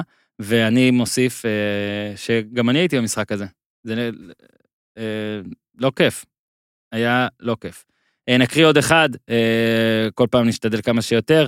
אה, נפרגן אבל לכל האחרים בפלטפורמות הראויות, אז תעקבו. אה, בר גמליאל, שישי לשישי 2001, יום הנישואין של ההורים, במקום לחגוג עם אמא, אבא בחר לקחת אותי, בן הארבע, על אופנוע, לאצטדיון רמת גן, ישראל ספרד, משחק כדורגל ראשון. לפני תחילת המשחק אבא שאל אם אני צריך לשירותים ועניתי שלא. דקה לפני תחילת המשחק אמרתי, אבא, פיפי. אבא שיש לו היכרות אישית עם מרפי לא הסכים, אבל התחלתי לבכות, יצאנו לשירותים מאחורי היציע המזרחי ברמת גן, כשנכנסנו חזרה ליציע ראיתי מחזה שקשה לשכוח.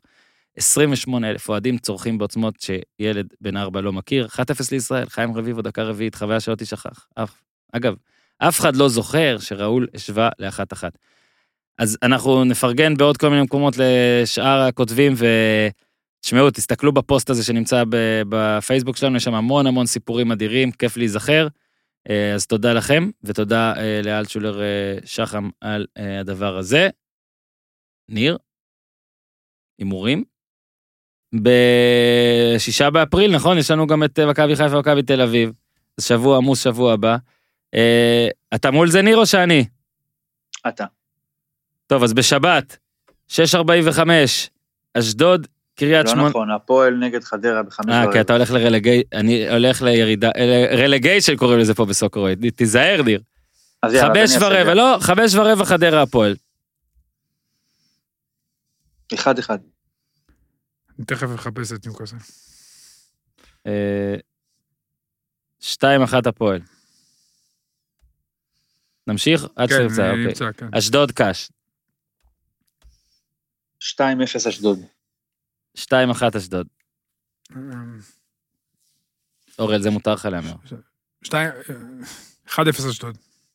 מכבי חיפה, מכבי פתח תקווה, 7.50, אני אומר 3-1 מכבי חיפה. שתיים אחת. 2-0 מכבי חיפה. ניו- ניוקאסל מול טוטנאם, 2-0 לטוטנאם. נו, אתה מבין? תשמע, אה, גיטלר, תכתוב לו נקודה. נו, די, אי אפשר, האיש נקודה מלקט. חשובה. די, אז בוא נחליף לו. טוב, אה, אנחנו נחליף לך את זה פעם הבאה, אי אפשר ככה. מקבל קבוצה יורדת ופשוט מהמר נגדה כל הזה תמיד פוגע. האמת היא איתך שהם התחלתי איתם, היו איזה מקום עשירי. אבל הרגת אותם, ואותנו. מכבי תל אביב, הפועל באר שבע, תגיד, ז'וסווה, הוא שחקן? הוא בכדורגל? הוא לא? משחק. אז מתי הוא חוזר? עוד כמה נשאר לו? חוזר. מחזור הבא לדעתי. אה, הוא לא חוזר ניר? לא. 3-0 מכבי תל אביב. 2-0 מכבי תל אביב. נו, ידעתי שהוא יהיה, בגלל זה ראיתי לא, ראיתי כי זריז. תמיד ניר 2-0. תמיד. ניר, אתה רוצה שאני אשחרר לך אותו? לא, אל תשחרר. לא, לא שחרר. בוא אחד נשווה. אפס מכבי. בבקשה. לא שחררתי. הלכתי חזק, אה? הגזמתי. אני חלוד מהנבחרת. טוב, נמשיך עם הפועל ה... חיפה בני יהודה. כן, בוא נמשיך, כי יש משחקים בראשון ובשני. הפועל חיפה בני יהודה. Mm. שתיים אחד בני יהודה. שתיים אחת הפועל חיפה, שים לב שלא ירדתי עליך שדילגת על נתניה בני סכנין אפס, אפס. שבשבע. אפס אפס אה, אורי אמר. נתניה סכנין. שתיים אחד אפס סכנין. נתניה. הוא אמר 2-1 סכנין, כן, לא? ואני שתיים אפס נתניה. ניר הולך על ה... 1-0 נתניה. וביתר ביתר נגד כפר סבא. וואו, וואו. אגב, אתם יודעים ש... 2-1 ביתר. שלשומי אין... אה, מה? אחת אחת. שומי, אה, עדיין לא מינו, רביד גזל. לא, אחד אפס ביתר. שתיים אפס ביתר. רגע, אתם אמרתם שלכם ביתר? כן. לך על כפר סבא, אורי. תיקו זה- תיקו זה 4 נקודות, ניר? תשמע, זה פלייאוף ירידה, כן? זה פלייאוף תחתון. בוא לא... אני. נותן לך, נו. כן, נותן לי? אני נותן. אם אתה פוגע בתוצאה, כן, כמובן. ברור. אה, מה עשו הנקודה האלה? 1-1, יאללה. לא אפרסם שניר חוזר כדי לא לנכס, אבל יש שמועות שהוא חוזר. לאן? מה זה, זה לא שמועות. יש שמועות מבוססות שהומצאו על ידו. אה, הוא אוקיי. הוציא שמועה שהוא חוזר. שעה טובה. אני מאוד מתגעגע אליו. אה, שמע, נשבע שכן. אתה יודע, אפילו רגע, בטיול מותר הקטן שלי... לחבק? ניר, מותר לחבק אותך? מרחוק. מה, לא? מרחוק, תעשה לו תנועה כזאת, ככה. הוא כאילו לא יודע מה קורה בארץ, הוא יצא מהבית ולא יאמין, אה? הוא לא יאמין. בטח הוא כל היום במסיבות פוגו ורק אצלנו לא בא. ניר, תודה רבה, היה כיף. מצב טוב, ניר, דרך אגב, השתפר. מעולה. שתדע שכשאתה תצא מהבית, אה, עוד מעט אומרים שגם לא יהיו מסכות בחוץ וכל מיני דברים כאלה. אוי ואבוי, קניתי סטוק. אתה מבין? זה- נשארו לי איזה 20, נראה איך ננצל אותם. אל תדאג, מתישהו הם יחזרו לאופנה. ניר צדוק, תודה רבה, היה כיף. תודה לכם. אורי, תודה רבה. בשמחה. טוב, אותו החלק השני עם קופר, הפסקה קצרה לספר על החברים הוותיקים שלנו מ-R&D משכנתאות. משכנתה יש לכם? סבבה יופי, אתם שוקלים לקחת משכנתה בקרוב? מצוין, ברכות. קופר, גם אתה צריך. חייבים יועץ משכנתאות פרטי. אדם שקונה משכנתה ואין לו יועץ, הוא בעצם נותן לבנק לייעץ לו. והיועץ בבנק איפה שהוא עובד, הוא עובד בבנק. עכשיו, סבבה, אבל כאילו, אתם יודעים, זה כאילו שהסוכן של אה, ווילי רוטנשטיינר ייצג את נבחרת ישראל ולא את אה, ווילי רוטנשטיינר. זה, לא יודע. כאילו, משכנתה זו הרכישה הכי גדולה שתעשו בחיים, תנו לי איש מקצוע מטעמכם לייצג אתכם. כבר יש לכם משכנתה? אפילו יותר טוב. היועצים של R&D יחסכו כסף גם לכם. פנו אליהם והם יחסכו לכם כסף מהמשכנתה הקיימת. עד כדי כך הם בטוחים בעצמם שהם פועלים בגישת לא חסכת, לא שילמת. גם הבדיקה בחינם. אז אין לכם מה להפסיד, אבל וואו, כמה שיש לכם מה להרוויח. תקופה מורכבת, להרוויח כסף קשה, אבל לחסוך מאות אלפי שקלים, זה הרווח הכי טוב שיש, ואני מספר לכם פה דוגמאות על אנשים שחסכו כמעט 300 אלף שקל בזכות החבר'ה של R&D, אז יאללה, למה אתם מחכים? צרו קשר ב-077, 270-6878, 077, 270-6878, חפשו משכנתה הפודיום בגוגל, עדכנו שהגעתם דרך הפודיום, קבלו 10% הנחה. יאללה, למהר, הכסף שלכם כן מחכה לכם על העצים. תתחילו לקטוף אותו בחזרה. אהלן, אורי קופר! היי היי, לונג טיים. תשמע, מאז הפעם הקודמת ישבתי ואמרתי, מתי נעשה את זה שוב? מתי נעשה את זה שוב? עכשיו בוא נספר לכל מי שמאזין, שכן, יש מצב שאתם צודקים, אנחנו מקליטים את הפרק הזה בסמוך להקלטת הפרק הראשון, אבל משודר בקצת אה, איחור. אנחנו בעצם עכשיו עושים כמו סדרת טלוויזיה. כאילו אתה בא, מצלם בבלק כזה את הכל, ואז אתה איזה מפרק. באסה שיש לך לימיטד סיריוס כזה, כן, שאתה אומר בואנה זה טוב, ראית פרק אחד, כן. אתה אומר זה טוב זה טוב זה טוב, אתה הולך. נראה כמה פרקים ואז אתה אומר כן. וואי וואי וואי הלוואי שיש שם שמונה, הלוואי שיש שם נכון, שמונה, יש ארבע. נכון. מה? אז פה יש רק שניים כנראה. יש מצב שזה האחרון בסדרה, אבל אה, אם, אם ממש, אתם יודעים, קופר אה, יש לו רשתות חברתיות, והוא איש עמוס ברשתות החברתיות, עם הרבה עוקבים, הרבה שמאזינים פה עכשיו. פשוט לחץ, לחץ חברתי, הודעות בלתי פוסקות, ו... וזה יקרה. בפרק הקודם עם אורי קופר דיברנו בכלליות, כל הסקאוטינג והדברים, יש שם סיפורים מאוד מדהימים על לבוש, איך להיראות. כל מיני דברים, אז מי שעכשיו מאזין לפרק הזה, ועוד לא האזין, שיאזין, או הוא רוצה להתחיל עם זה, סבבה, נראה לי זה לא לפי... אה, לא, אתה יכול להתחיל, לא שאני יודע על זה- מה אנחנו מדברים עכשיו, אבל לא. כן, גם לא ידענו מה אנחנו מדברים בפרק הקודם, אבל זה בסדר. בגדול, אבל, ואף מילה על השיפוט. עכשיו, זו הכותרת שלי אולי להתחלה, ואף מילה על השיפוט זאת בדיחה בין שנינו, אה, שהבדיחה הזו אה, אה, נועדה, לדעתי לפחות, להגיד על זה שהיום, בעידן הרשתות החברתיות, אגב, שיהיה ברור, אלו לא תלונות שלנו, אנחנו פשוט באים קצת לשתף אתכם במאחורי הקלעים, ועלינו, והכל, ופה ושם, ובחברות בינינו, קופר הבטיח שהוא יספר איך נפגשנו, כי אני לא זוכר, ואז מה הבדיחה הזאת של ואף מילה לשיפוט? אה, מוטלה איתנו פה. לא משנה מה אתה כותב, אם זה בטוויטר כשאין לך הרבה תווים, או אם זה בעיתון קופר, או אני כשהייתי, כתבתי באינטרנט שאין הגבלת מילים, או בפייסבוק שבכלל אין הגבלת מילים. לפעמים, בטח שאני לפעמים מתפרע. תמיד, תמיד, תמיד יהיה את המשהו הזה שאתה כאילו לא כתבת, את המשהו הזה שאתה העלמת. וזאת הבדיחה הפרטית בינינו, שתמיד זה יהיה, זה, זה לא חייב להיות על שיפוט, זה...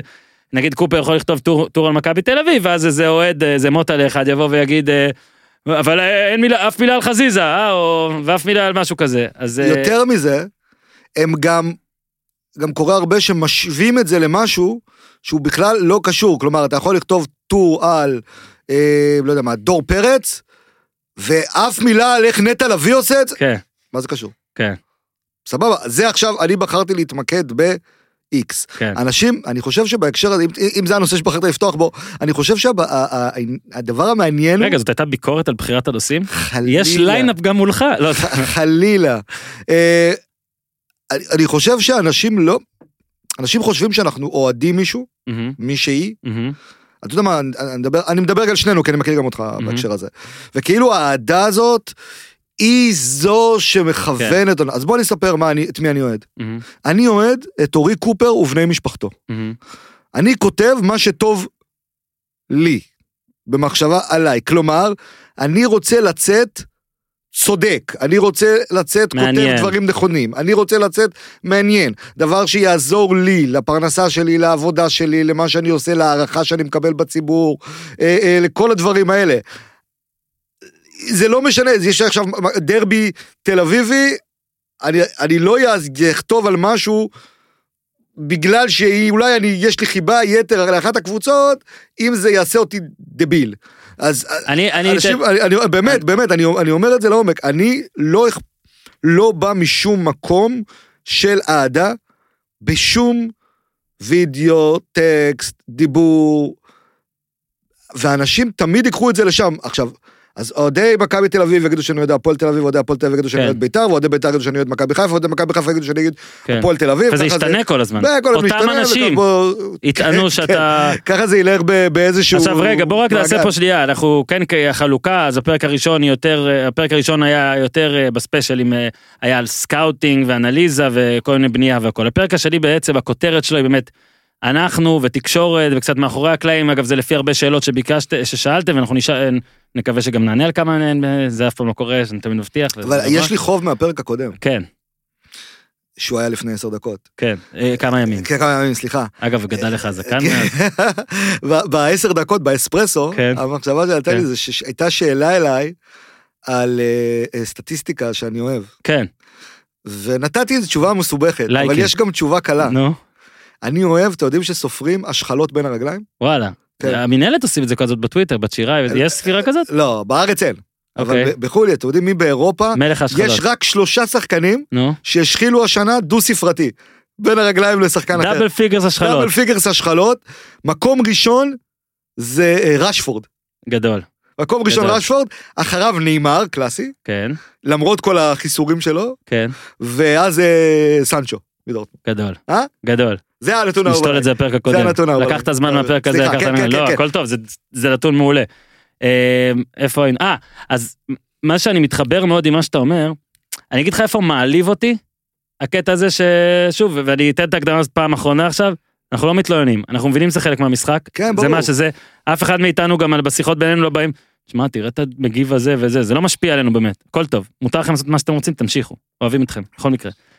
הקטע הזה, שהוא כאילו, אגב, הוא גם בפוליטיקה וגם בזה, אבל אני מדבר פה עלינו, הוא כאילו בעיניי קצת, אה, כאילו מזלזלים בך כבן אדם. כאילו אנשים חושבים, תראה את זה, יש לו איזה תפקיד, הוא עושה פה איזה משהו, יש לו, הוא עיתונאי בידיעות, הוא פרשן בוואן, הוא יש לו פודקאסט, יש לו זה, יש לו זה, אקדמיה, הכל.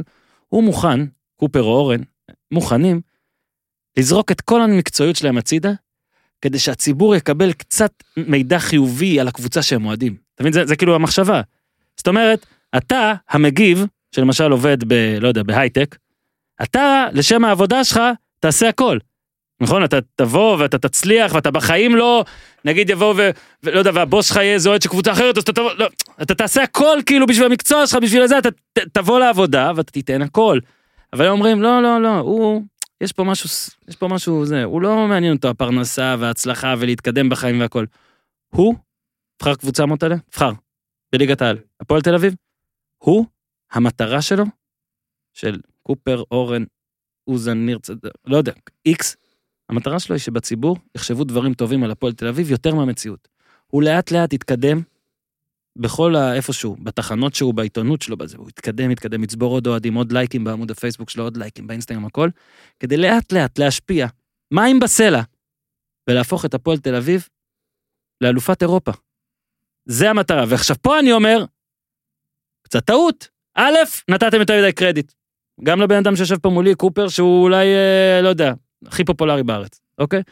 גם קופר לא יכול לגרום לכם, או לציבור בכללותו, לחשוב דברים הרבה יותר טובים על הפועל או על ברצלונה. אוקיי? כי גם איתך אתה בטח מקבל את זה על ברצלונה ריאל, אתה ברצלונה תמיד אוהד את ההפוכה. כאילו אתה תמיד אוהד, אם אני אוהד. ברצלונה אתה- אני חושב שאתה אוהד אם ריאל, אני ואם אתה- אגיד משהו, אם אני אגיד שברצלונה משחקת טוב, אז אה, למה לא ריאל, מה? לא, אוהדי ריאל יגידו מה פתאום, זה זה, עוד כן. ברצלונה אחרת לא היית אומר, או בטח בשיפוט, כן? כמו שהתחלת. עכשיו הם מזלזלים בקופר, שהוא כמו שהוא הוא העיד, אני לא רציתי לחשוף, אבל הוא בעשור החמישי לחייו כבר, ואומרים, לא מעניין אותו אם עכשיו הוא יתקדם בפרשנות, או אם יחשבו שהוא פרשן טוב. הוא חייב, הוא שתול של ברצלונה או ריאל, במטרה לחזק את הקהל הישראלי, כמו שטלפז, אגב, הוויזרדס לקחו אותו כדי לחזק את הקהל הישראלי, הוא המטרה שלו, אוקיי? המטרה שלו. ברט- ברטומאו, ברטומאו, שנייה לפני שהוא הלך, אמר, קופר, אני הולך, תמשיך אבל במה שאתה עושה. כזה גדול. תמשיך במאבקך הצודק, תמשיך במאבקך הצודק, ובגלל זה אני אומר, ואני מדבר גם בשם קופר. ושוב, אתם יכולים להמשיך, אתם יכולים לטעון, וזה כל הכיף באהדה, זה הרבה פעמים לא רציונלי.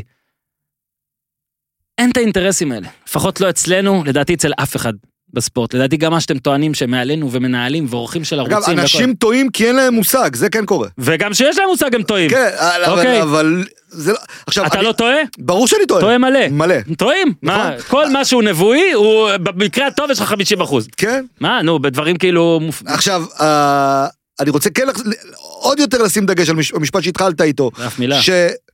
לא, לא, אז לא מה לא שהתחלת השני. איתו. שזה לא בא כביקורת, חלילה. מה מפריע לי בזה?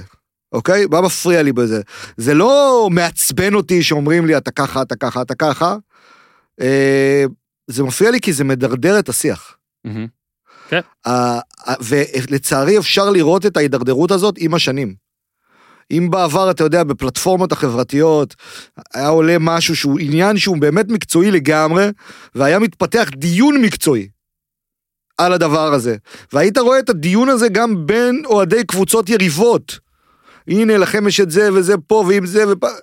היום זה פשוט מלחמת אוהד את זה, לא אוהד את זה, ו- וזה חבל, כי אני חושב בדיוק. כאילו לא באת ממקום של מקצועי, של כדורגל, או של אפילו... לא בשביל, לא, עזוב אותי, אני אומר, הדיונים היו כל כך מפרים, גם את המגיבים עצמם, כלומר, אתה, אתה יכול לראות מה אחרים חושבים על הקבוצה שלך בצורה עניינית, ולפתח על זה אה, דיון רציני, מה שאין לך במגרש. אה, וזה חבל, זה חבל. אבל המשפטים האלה כן, ו, ו, או, ואף מילה על... כן, אז, זה לא רק על מי שאתה... זה זה אומר שכאילו, אתה לא עושה עכשיו... אתה עובד אצלי. אתה צריך לכתוב רק על מה שבא אותי. וזה כאילו קשה, כי כבר כתבנו את זה. אבל קופר למשל, הוא אולי אחד הכי טובים בזה ברשתות החברתיות, הוא תמיד שואל את דעתכם, תמיד מתכתב איתכם. אני עונה.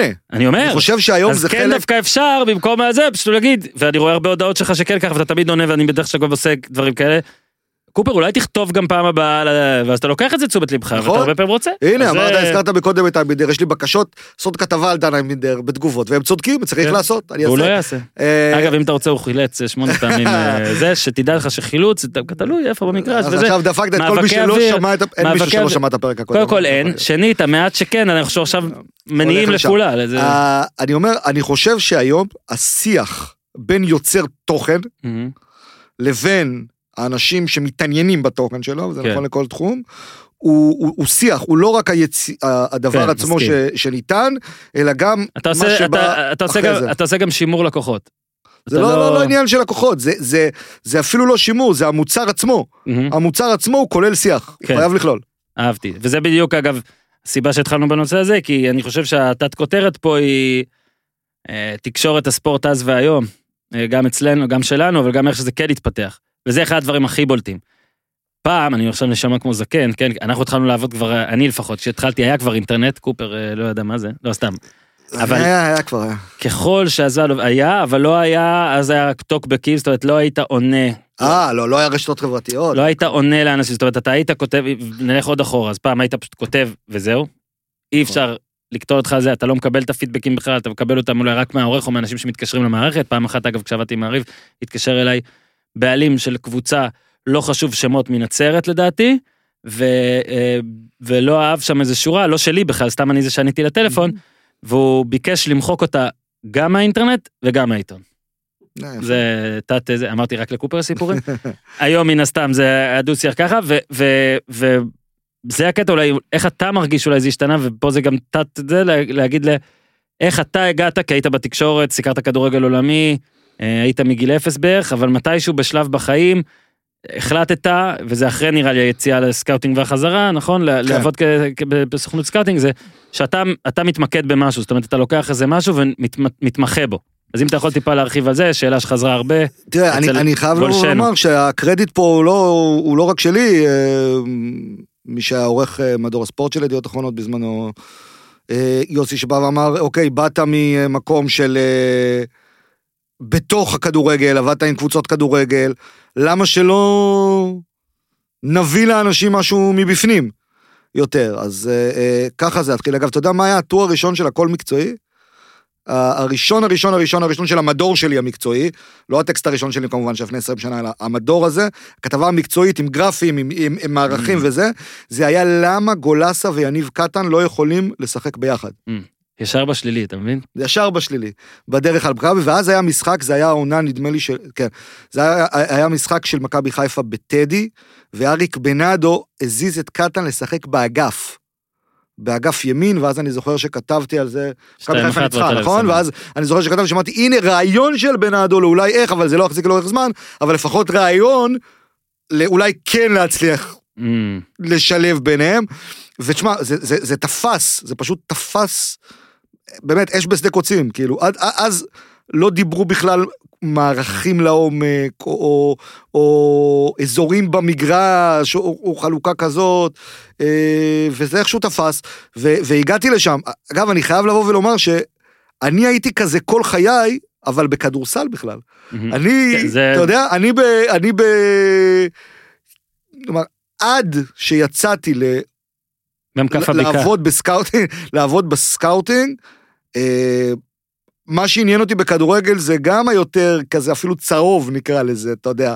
היותר מקצועי זה היה כאילו הכדורסל, כי שם זה כאילו היה יותר אה, הגיוני לדבר, אני לא יודע איך, אה, גם גדלתי אה, בבית שם. זה וזה- בהתאם- זה בהמשך לס- לפרק הראשון באמת, על אה, ענפים שכבר היה שימוש יותר נרחב בסטטיסטיקה מתוקף כן. היותם, שיש שם box score ודברים כאלה. כן, כן, אז לגמרי. אה, אתה גם, אתה כדורסל, אגב גם אני מהצפון, אה, כדורסל היה... אני אגיד לך מה, אני גדלתי, מה? ב...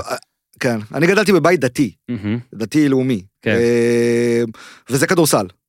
אה, לאו דווקא מכבי תל אביב כדורסל, אלא כדורסל לא, ישראלי. הכל, אני אומר לך, היה לנו, כש- כשערוץ הספורט הגיע אלינו, למושב בן עמי, וזה היה אירוע, הייתי בן איזה 17 נראה לי, 16, לא יודע מה. אז עד אז היה לנו רק ערוץ אחד, וערוץ 2 הגיע כשהייתי בן לא יודע מה, וזה גם היה מטורף. זה, אני זוכר שהיה נגיד ערב הכדורסל, או זה ביום ראשון זה היה, הייתי רואה את כל המשחקים. הכל, כאילו, כן. בליגת העל. אבא. שלי, אבא שלי, הוא עד היום, זה מה שמעניין אותו, כדורסל ישראלי, הוא לפעמים עדיין מצפה לראות את אמיר כץ זורק שלושות גם ב-2001, אבל, אבל תן לו, הוא תמיד אומר, תן לי ראשון חולון, ככה הוא אומר. אני מרוצה. הוא יושב, רואה, יודע, אה, אה, והוא עוד שם. אני בשלב מסוים הלכתי חזק לכיוון הכדורגל. לא שלא כן. אהבתי את זה מגיל מאוד מאוד צעיר. אני, יש לי סיפורים עליי עם כדורגל בגיל 3-4, כן? אבל, אבל אה, ברחתי לצד המקצועי, אז איבדתי את כל היתר. כלומר, זהו, אבל, אבל כן. הקפיצה הייתה, שוב, התחלת לעבוד בזה גם הרבה בכדורגל אז, שהיה כדורגל עולמי לפני היציאה לסקאוטינג, היית הרי כן, דסק- בשחרור מהצבא. ראש בעצם, דסק גם 20 אה. כדורגל עולמי, או כן. אחד מהדסקים. של מעריב עוד. מה, אה, ראש ממעריב, ראש טסט כדורגל עולמי כזה של ידיעות אחרונות. איך אבל, איך, איך התמקצעת בנושא הזה? זאת אומרת, דרך העבודה נטו, לא, אני הגעתי? לסקאוטינג בזכות זה ש... שכבר אז פזלת היו- לתחומים האלה. לא, בזכות זה שהכירו אותי כידען כדורגל עולמי, שזה משהו אחר לגמרי מאיש, מאיש ניתוח כדורגל, מהמם. אוקיי? שאולי איתו אני מזוהה היום. אה, והידען כדורגל עולמי הביא אותי בסופו של דבר לעבוד, אה, לעבוד בחברת סקאוטינג. בחברת סקאוטינג למדתי על כדורגל לעומק, בזכות עבודה עם קבוצות, כן? אה, בעיקר. יש כאלה שלמדתי מהם יותר, יש כאלה שלמדתי מהם פחות ב, ב, ב, בעבודה עם קבוצות, גם בישראל, גם בחו"ל. כן. אה, ואז שאתה בפנים ואתה יודע איך זה עובד, אז יותר קל לך גם להביא את זה תקשורתית אה, החוצה. מבחינת, אה, אתה יודע, כי יש את התפר הזה, שאתה באת מהסקאוטינג, אתה יודע מה, אולי נעשה איזה הפסקה, כי אני יודע שיש סיפור, אני רוצה עוד סיפור, אפשר לקנות סיפור? אפשר עוד סיפור מהסקאוטינג? אפשר סיפור- הרבה, אפשר סיפור על? קרפין? אפשר סיפור... או קרפי לא אחר, אני רוצה סיפור. יש לנו זמן לסיפור? סיפ- מתי תגיד? יאללה, אני רוצה סיפור. על קרפין. על קרפין כן, כי על קרפין אתה יודע שיש. אה, לא, ניחשתי. יש לך מוסטובוי? יש לך מזיניו? מוסטובוי, יש לך סזר... לא. אה, יש לך מישל סלגדו? אני נותן לך את כל ההרכב של סלטה ויגו- יש לי עכשיו. רוי קושטה, אבל אה. אבל זה לא כזה סיפור טוב. לא, תן אה, טוב. שמע, אה, למי שלא הקשיב, אה, שנייה לפרק הקודם, שם יש סיפורים. אתה צריך לעשות ב-level הזה. תשמע, קרפין הוא אדיר. קרפין היה מנהל מקצועי של ספרטק מוסקבה, ואני הסתובבתי הרבה במוסקבה, כי הקבוצה שעבדתי איתה הכי הכי קרוב הייתה צסקה. אה, הצוות שלי הוא זה שעשה את הדוחות סקאוטינג על כיסוק ההונדה, למשל, אה, צסקה, כשהוא. היה ב-VVV ונלו. כן. קבוצה שחוטפת 13 למשחק. ואנחנו עשינו באמת עבודה של אה, כמה חודשים טובים על, על, עליו וזה. הייתי מסתובב הרבה. במוסקבה, פעם אחת הייתה לי פגישה עם מוסטובוי, מוסט... אה, מוסט... מוסטובוי, עם קרפין, קרפין. בלבלת אותי. קרפין היה אה, מנהל מקצועי של ספרטק, ונקבע לי פגישה. ואני מגיע למשרדים של, אה, של ספרטק, ואני מחכה. רבע שעה, חצי שעה, הבן אדם לא, לא בא, יש מזכירה, אתה יודע, אני מחכה.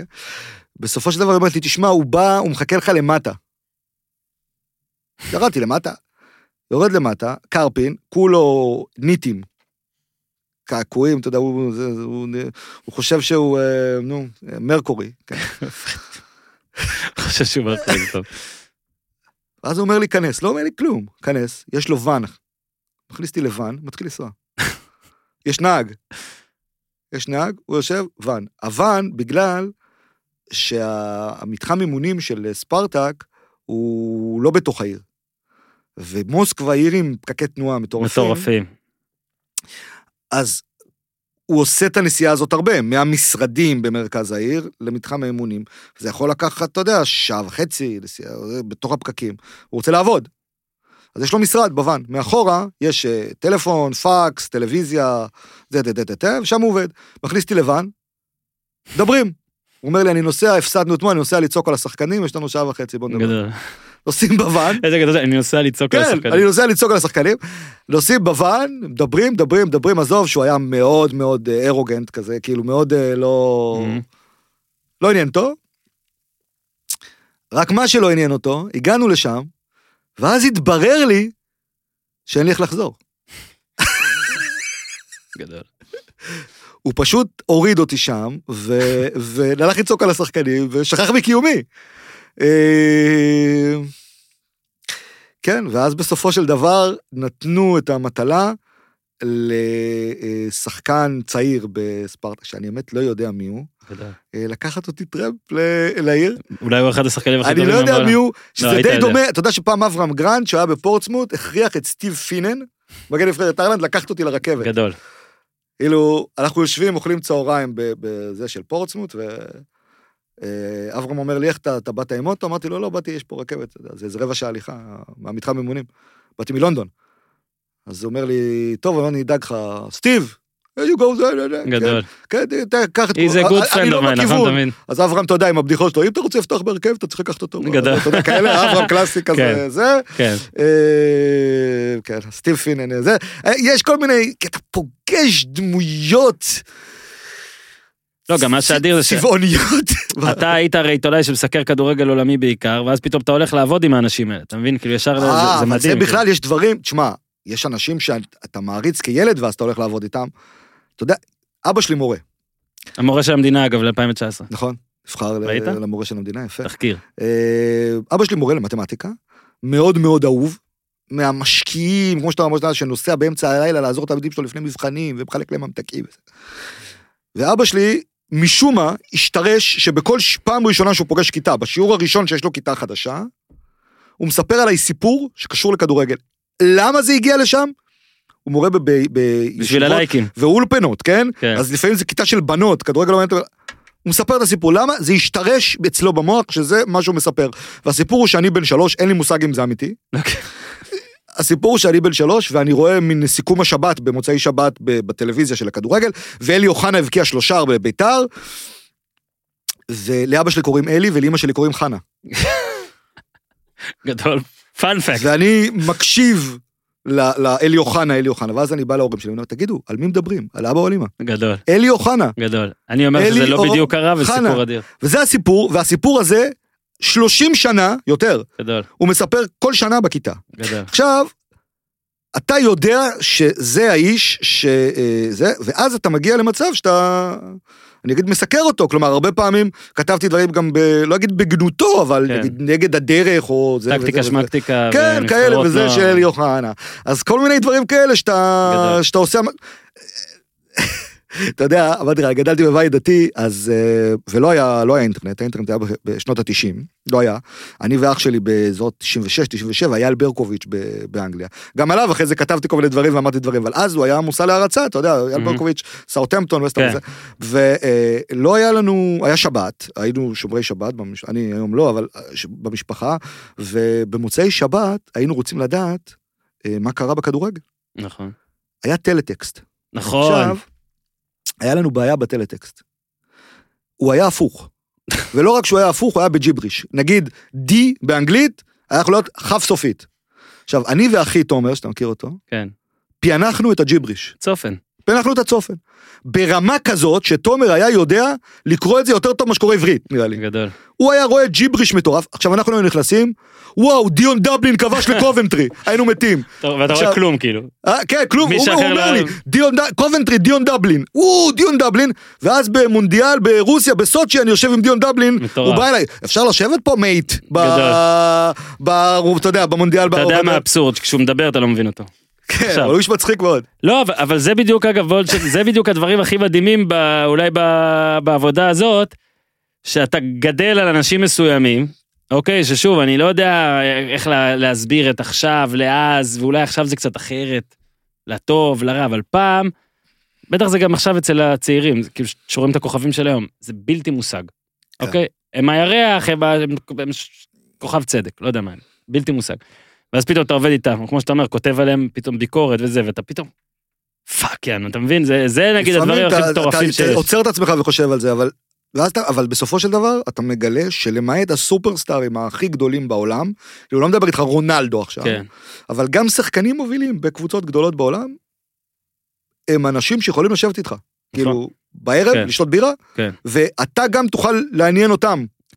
והם אותך, כי כן. לא רונלדו, בגילך, נכון, לא רונלדו. לא, אני אומר, כי הוא זה לא בן- בן אנוש. כן, זה לא... לא ברמות האלה, לא. אבל... אה, אני פעם, היה לי שיחה של רבע שעה עם בופון, שאני סיפרתי לו על ישראל והפלסטינים. גדול. כאילו, מאז אגב הוא שונא את המדינה, לא אני. הלכת, אני הולך לראיין, זה היה מונדיאל 2006, גרמניה, אני נסעתי למחנה אימונים של נבחרת איטליה, היה שם בלבול בשעה או משהו כזה, אה, לא הגיעו העיתונאים הזרים, כלומר הגיעו רק האיטלקים שהיו שם, וכל האחרים לא באו, היה איזה בלבול שם, ואני במקרה כן הגעתי, אני לא יודע איך אפילו איך זה היה, ואז אומרים, אוקיי, יש זמן לשאלות לעיתונאים הלא איטלקים. אז הם יוצאים במין מיקזון כזה, אתה יודע, מהאימון, ואני שם לבד, ואז בופון עוצר ומתחיל לדבר. ויש לך זמן, אז, אז אתה מגיע שאתה גם יכול, זה, וזה, וזה קטע, זה, אתה יודע, אנשים ש... שהרצת, זה, זה, זה הזוי. זה בכלל בופון, אגב, זה אדיר. לבופון גם יש איזה קטע, נחשוף פה שהוא כנראה הוא מאוד או אוהב או מתעניין בישראל. כן. בגלל זה גם ביורו, אני עכשיו לא, לא ידעתי את הסיפור הזה שלך אוקיי. עליו, אבל ביורו 2016 היינו, נכון? 16, מהמם. נכון? צרפת? צרפת 16. אז אגב בופון עדיין היה בנבחרת, אה, 2016, ונספר לכם, כאילו בסופי משחקים יש מיקזונים כאלה, זאת אומרת הם הולכים בשביל נחש, עוצרים לרוב ליד העיתונאים במדינה שלהם, רוב האנשים לא יורקים עליך בכלל, מהמם. כששומעים או שזה אנגלית או אנגלית לא, לא אנגלית, לא זה, ובופון פעמיים בשני משחקים שונים שהייתי, עצר לידי לבד, זה אגב מאוד מאוד נדיר, מטורף. כי גם הדובר אהב את ישראל וגם זה, וזה זה מטורף, כן, כאילו שאתה... אתה יודע, ולפעמים מה אתה עושה? אתה שואל אותו שאלה אחת, שתיים, ואתה מרגיש כאילו...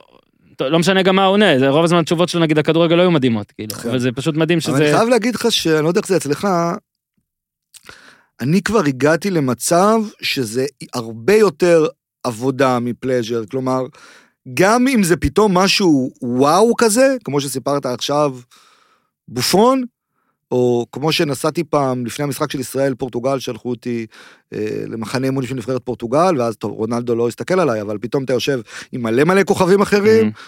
אדריאן, אה, זה לא חוכמה, אתה מרגיש שהוא... אה, גם שיחק אצלכם. אז אה, אה, זה כל הזמן אתה חושב. כאילו על איך אני מביא מפה משהו מעניין ומה אני אכתוב על זה ואיך. אני אעשה. אז הנה, זה גם באמת ההבדל למה שגם שאלו אותו, וגם...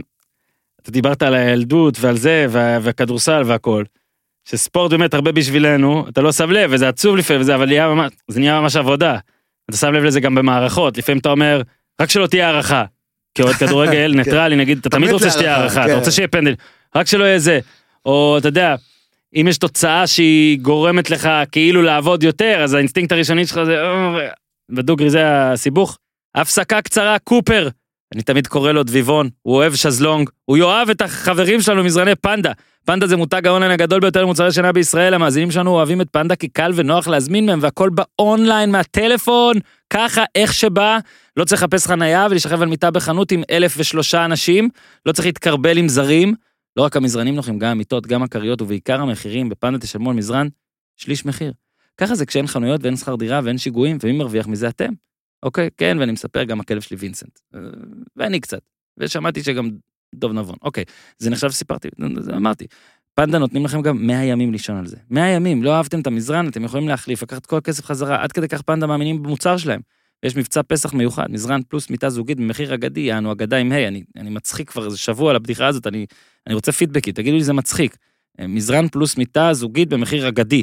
אוקיי, יש כמעט אלף שקל הנחה, גם ככה באתר pandazz.co.il על הצירוף הזה, אבל עם קוד הקופון, POD, יש כפל מבצעים. אז קדימה, מיטה במזרן החל מ-2,999 שקלים בלבד, pandazz.co.il, pandazz.co.il, תשנו טוב, תשנו פנדה, תשנו כמו קופר. אנחנו משלמים את הפרק הזה, כמו שאמרנו, בין הסיפור באישי לבין שאלות של אנשים, על דברים טיפה יותר חשובים. אוקיי. אה, אז בוא נשאל ככה. אה, ועכשיו אנחנו ב... כבר נגיד לכם, לכל אלה ששאלו, תודה לכולם, ננסה להגיד את השמות של כל מי ששאל. קופר, לא צריך תשובות ארוכות, לא חייבים, כאילו, פשוט יכול, גם אם לפעמים זה ירגיש לך פשטני, אתה יכול אה. להרגיש. אה, אז אם היית צריך להגיד בגדול על הבדל טקטי או הבדלים טקטי, שואל רונן בלנקי, בין מכבי תל אביב למכבי חיפה, כרגע, כיום, שמכבי תל אביב כבר עם ון ליוון, לא משנה, לא יודע מתי אתם מאזינים לזה, מכבי תל אביב בלי דוניס. מה נגיד, אתה צריך, אתה שם את האצבע אין, הכי בולט שיש נגיד. הבדלים, הבדלים טקטיים. כן. אה, אני שואל את השאלה קשה, אתה יכול לגוון. נגיד, אני הוספתי פה שאם אתה רוצה להרחיב אולי מה, במשפט גם מה ון ליוון עשה, הדבר הכי פשוט שהוא עשה, אז אתה יכול, אבל אוקיי. השאלה של רונן היא על הבדלים טקטיים. אוקיי, אבל השאלה- הזו טובה. אה, תודה רונן. בוא, אני אזרוק מה שעולה לי לראש, כן, יש כן. מי ששם כל מיני דברים. אה, תסתכלו על הדרך בה מכבי תל אביב ובה מכבי חיפה מתחילות את ההתקפות שלהם. מכבי תל אביב, יש לה תבניות משחק, זה אגב גם משהו שאנחנו מלמדים הרבה בקורס, אם אני חוזר לפרק הקודם. הכל טוב. אה, תבני, תבניות משחק, ואחת הגדולות שבהן היא מניעת כדור בסבורית, הוא נמצא בקו של שני הבלמים, הם מניעים את הכדור, ג'רלדש עולה גבוה לאגף ימין, ואז מכבי תל אביב נראית שהיא מניעה כדור עם כמו שלושה בלמים כזה, נכון? מהמם. מה זה עוזר? שבעצם, זה עושה הרבה דברים, אבל אחד הדברים שאני רוצה להתייחס אליהם בקשר להבדל, זה עושה שאם השלושה- שלושת הבלמים מניעים את הכדור, יש הרבה יותר חופש לשחקני הקישור לעמוד בעמדה גבוהה, ויותר מאפשר לפרץ, לגולסה, לעשות תנועות שתומכות בהתקפה, ואנחנו רואים כן. כמה מצבים הם מגיעים מהעונה. מכבי חיפה לא מכניסה את אחד המגנים שלה לקו הבלמים. אז בתחילת העונה ראינו אותה עושה, אגב, מה שעושה מכבי תל אביב, הכנסה של סבורית, שזה במקרה או שלא במקרה ון לובן, אה, קוראים לזה, מכנים את זה תחילת הנעת כדור בסגנון הולנדי. כן. אוקיי? אה, היא עשתה את זה גם עם איביץ', אבל... זה. מה שעשתה מכבי חיפה בתחילת העונה, זה להוריד את חוסה רודריגס לשחק ליד הבלמים, וכשזה, כשעושים את זה, יש לזה יתרונות אחרים, אבל הקשרים באופן אוטומטי נמשכים אחורה, אתה מרוויח אותם בהנעת כדור, אתה פחות מרוויח אותם קרוב לשער של היריבה. עם זאת, שימו לב מה קורה במשחקים האחרונים במכבי חיפה. תסתכלו למשל על המשחק האחרון נגד מכבי, שוב, האחרון לפני ההקלטה, נת- מכבי נתניה, זה כנראה יהיה גם האחרון. יש בעצם המגנים דווקא נשארים למטה, מכבי תל אביב יחד מגנים ובלמים מניעה את הכדור, והקשרים יותר גבוהים. למה? כי מכבי חיפה מנסה להשיג יותר מספרים מהקשרים שלה. אנחנו רואים את נטע לביא והכניסות שהוא התחיל לעשות מהמם. לתוך אבו פאני איומים הרחבה. מרחוק. את אבו פאני, אנחנו רואים את הימים. יש הבנה במכבי חיפה שגם הם צריכים יותר מספרים מהקישור. אי אפשר להסתמך רק על השלישייה הקדמית. ואחד הדרכים, הדרכים לעשות את זה, זה לשחרר קצת את הקשרים מהנעת הכדור ולהשאיר אותם גבוה, ופה הם הולכים ונהיים יותר כמו מכבי תל אביב, רק בדרך אחרת. כל כן. אחת עושה את זה בסגנון אחר. זה הרעיון שחשבתי על הבדלים כרגע. תודה רונן. אה, עמרי שובל, כי נשאר באותו נושא. אם אתה ברק בכר, כן. ואתה לא, כי כן. הוא גם אה, בקורס. אה, איזה, נגיד, יש עכשיו מכבי תל אביב. אתה צריך לנצח את מכבי תל אביב. אגב, מתמטית, אנחנו נראה לי שנינו מסכימים שזה יצטרך לקרות עכשיו. זאת נכון. אומרת שמכבי חיפה, קשה לנו להאמין שתוכל לזכות באליפות למרות יתרון נקודה, בלי לנצח. אני לא יודע אם זה קשה להאמין, אני אגיד זה אז על עצמי, אני מרגיש שאני אני חושב שהסבירות של מכבי תל אביב כרגע לאבד נקודות, ואני אומר את זה אחרי הדרבי, אוקיי. מול כל יריבה שהיא לא מכבי חיפה, היא סבירות נמוכה יותר מאשר מכבי חיפה לאבד נקודות מול כל קבוצה של מכבי תל אביב. כאילו אני מרגיש שעכשיו מכבי על גל, ואם יונתן כהן יחזור וכל זה, יהיה להם קשה לאבד נקודות, שוב אני אומר את זה אחרי עיבוד נקודות. אה, כך שאני מרגיש שמכבי חיפה תצטרך 4 מ-6 בשני המשחקים שנשאר נגד מכבי תל אביב, ככה אני חושב, אוקיי? אה, אז נגיד, והשאלה של עמרי שובל היא, שאתה רוצה לנצח עכשיו, אתה צריך לנצח עכשיו. מה ההרכב שהיית מעלה? האם הוא דומה? האם הוא... תראה, אין כל כך הרבה... אופציות אחרות. כן, אין, אין הרבה איך לשחק עם זה, אה, ואני גם יוצא מנקודת הנחה שברק בכר ישאיר את המערך, בניגוד לתחילת העונה, נגיד המשחק הראשון נגד מכבי תל אביב, שעוד עשה כל מיני שינויים, הוא לא נמצא במקום של לעשות שינויים גדולים במערך. אה, אני כן רוצה, אני כן חושב גם שהוא תמיד יעלה עם השלישייה החזקה באמצע, אני מדבר על חזקה, כן. בוא נקרא לה הגנתית, אה, אה, עם אבו פאני, לביא ו- ורודריגס ביחד. מה שאני כן חושב, זה על איזושהי הפתעונת. שימו לב, בבני יהודה, הקישור המרכזי היה אשכנזי וחזיזה. אתה אומר שים את חזיזה באמצע? אני אומר שאם הוא רוצה להפ... ללכת על שחקן יותר התקפי באמצע, כמו שהוא עשה עם שרי, גם נגד מכבי תל אביב וברוב המשחקים, דווקא ללכת על חזיזה באמצע. למה? כי חזיזה יודע יותר טוב משרי לברוח מהאמצע לצדדים, וליצור יתרון מספרי באזורים האלה, וחזיזה יודע להוציא התקפות מעבר מהירות מהאמצע. אני, לא ששרי לא יודע לעשות את זה.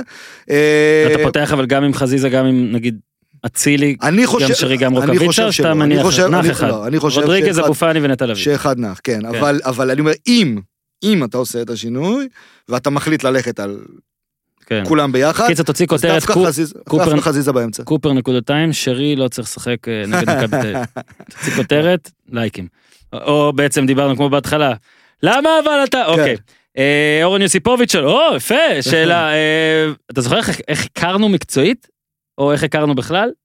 כי אני לא זוכר את הפעם הראשונה, ואגב, שאלו אותי את זה, ויש אנשים שיודעים שאנחנו חברים טובים. לספר את הכל? אני יודע, מקסימום נשים ביפים. תתחיל, ביפ! טעם, לא, אה, אה, נדמה לי שחבר משותף בוזי, סו- סופר עליו אגב כאן בפרק האחד הקודמים, אם יוציא ספר, תקנו. שאל אותי נו. אם יש לי דרך לעזור לחבר שלו שיש לו בלוג על ספורט. או, זה אז לפני שעבדתי בכלל. כן? וואו. שיש לו בלוג, היה לך בלוג, נכון? היה איזה משהו, כן. פעם נתת לבוזי לכתוב אצלך בבלוג. נכון, על אה, גליל עליון, הוא כתב מלא. שמות כן, של סטיב מלוביק וזה. אותה טור שכולו שחקני כדורסל. ואז הוא אמר לי זה. זו הפעם, לא, זו לא הפעם שנהיינו חברים, זו הפעם ששמעתי לראשונה את שמך. שמחי, שמחי, שמחי. אה, נהיינו חברים. לא בפגיש- ב- לא בברזיל 2014 זה? שם באמת נהיינו חברים, כן. הפגישה הפיזית הראשונה, אוקיי, בטוח פוקר. לא, לא פוקר, אה, הייתה בבר, שאני הייתי עם בוזי, אה, יפה. החבר, ואתה היית עם סגל, שהיה פה בפודקאסט. אה, איש יקר. ושם נפגשנו, אה, אבל כן, אני חושב שהחברות בינינו נוצרה בעיקר ב... היינו, נוצרה אני אספר לך, במונדיאל. במונדיאל 2014, 18 לילות באותו מלון. זוכר? 18 אבל לילות במלון ההוא שבסאו החתונה פאולו. שלך, שהברזתי ממנה, כן, אגב, אגב, גם בוזי. אבל, אה, באותו סתם, יום. הייתי באמת חולה, הכל טוב. אגב, זה שבע שנים אה, לפני אה, אתמול שהקלטנו, זאת אומרת, לפני שבע שנים היה באותו יום קלאסיקו 4-3, ומכבי תל אביב, אה, הפועל ירושלים כדורסל, לדעתי ירושלים ניצחה ביד אליהו באיזה 28 הפרש, וכמעט גם היה דרבי של כדורגל, וזה היום שעיתונאי ספורט בחר להתחתן בו. יפה. אז זה היה, אתה אומר, זה היה 2014. כן. זה היה לפני המונדיאל. נכון? כבר הזמנת אותי לחתונה שלך, נכון, אז זה כבר היינו חברים. כן. אבל גם הזמנתי את, סתם, שורף קשרים. אז אה, אני, אני באמת לי לזה סיפורים, סיפורים מהטורנירים הגדולים, יש המון, אני כרגע בא- מתבאס שאני לא זוכר כמוך את הסיפורים, כמו אה, קרפל, דברים כאלה. אני רק זוכר שביום הראשון שנכנסנו למלון הזה, שזה היה בסאו פאולו, אז באו ועשו לנו כזה הסברה, ואמרו לנו בשעות הערב, אל תפנו ימינה מהמלון. תצאו רק שמאלה מהמלון. לא מפחיד בכלל, אל תפנו ימינה. לא כן. מפחיד. אתה רוצה סיפור על הרגע הזה של אל תפנו ימינה? נו, זה לא היה איתך אבל. נו, אתה מבין? אה, באותו ערב של המלון הזה בסאו פאולו אמרו אל תפנו ימינה, ואז בערב רציתי ללכת עם עוד, אה, עם עוד כמה ישראלים שהיו שם אה, למסעדה, לאכול ארוחת ערב, והלכנו לפקידת קבלה במלון ואמרנו לה אם יש לה המלצה בשבילנו. ואז היא אמרה, כן, יש מסעדה, טה טה טה טה טה טה, אבל אל תיקחו סתם מונית מהרחוב, אני אזמין לכם מונית מה... reception. כן, מחברה שאנחנו מכירים. כן. מזמינה את המונית, נכנסים למונית, דבר ראשון שהוא עושה, הוא פונה ימינה. גדול. נוסע. עכשיו, הנהג הזה, יש לו טלוויזיה על הדשבורד, הוא רואה לייב, חילוץ באש חיה של, של בני ערובה אה, אה, באיזה עסקת נרקוטיקה, כן, איפשהו בברזיל, כן. עם שדר כמו שדר כדורגל כן. שמשדר פריצה לבניין הזה, כן. הוא ככה על זה מתלהב, לא מסתכל על הדרך, נוסע 160 בתוך העיר, ימינה. מה, למה אמרו לו ללכת ימינה? הבנו אחרי שהוא פנה. שם היה אזור של הקהילה היפנית. קוריאנית לדעתי. יפנית, אוקיי, יש גם. קוריאנית, אתה היית. בשוק, כן, אכלתי, הקוריאני. עשיתי וידאו על זה. נכון? אל תמצא את הקטע, מוטלה. יפנים, יש איזה, אה, בסאו פאולו יש את הקהילת היפנים הגדולה ביותר מחוץ ליפן בעולם. מהמם. יש שם אה, השבחת גזע. אתה רואה אנשים עם פנים יפניות וגוף של לוחם MMA ברזילאי. בלי חולצה. זה, זה הז'אנר. עכשיו, אתה שם, מוריד אותנו הנהג בכתובת של המסעדה, אוקיי? היה מפחיד, יורדים ברחוב פחד אלוהים, המסעדה סגורה. עכשיו, אתה עומד, אתה עומד בדלת, מה אני עושה? מה אני עושה? מסתכל ימינה, מסתכל שמאלה, מפחיד לך, אתה רואה דלת פתוחה של מסעדה אחרת, אתה נכנס אליה. יפנים. לא יודעים מילה אנגלית, תפריטים רק יפנית. בכיף. יושבים במסעדה, אומרים מה נעשה? פשוט הצבענו על מנות. כשאני אומר מנות אני מתכוון לאותיות שלא הכרנו. וקיבלנו כל מיני מנות, חלק היה אכיל יותר, חלק היה אכיל פחות. בסוף הגיעה מנה, אתה מכיר בסימפסונס, במנגינת פתיחה שיש את הדג הרוטט הזה? כן, כאילו יוצאים אותו מהרדיואקטיבי? כזה, כזה בסגול. גדול. רוטט חי. אתה נוגע, אתה שומע פח. אוקיי? עזוב אותי. לא נגענו בזה, והם התעצבנו שלא אכלנו, היה לא נעים. לא משנה, יצאנו מזה, ב... יצאנו מזה בשלום. אני נזכרתי עכשיו בסיפור, אה, נראה לי זה היורו, נראה לי זה היה בצרפת, אתה קיבלת כרטיס צהוב מהוועדה המארגנת. מאשר או. מכחיש, אתה זוכר? כן. אני זוכר את זה. בעיקרון אתה מותר לך לצלם, הרי... ב- ירדתי לדשא. בוא נגיד שנשלחים מישראל, אתה נשלח אתה כ... מוציא אותי הישראלי הברברי. אתה נשלח כעיתונאי, כצלם, כמלהק, כמפיק, כהכל, ערכת איש אחד, וקופר צילם לידיעות, אה, כאילו, את עצמו, סטנדאפ, כאילו, על רקע אימון. אז יש רבע שעה שמותר לך לעשות את זה. ויש זמן שאסור, וכבר היה כנראה אסור או משהו כזה, והוא ירד קרוב מדי לדשא או משהו צילם, אני ראיתי את זה מהזווית שלי, שגם אני כמובן צילמתי אחרי הזמן, ואני רואה, אשכרה, בא, רושמים אותך וזה כאילו כרטיס צהוב. כן, כן. נותנים לך לא, כרטיס צהוב, מניפים? לך כרטיס צהוב. מניפים.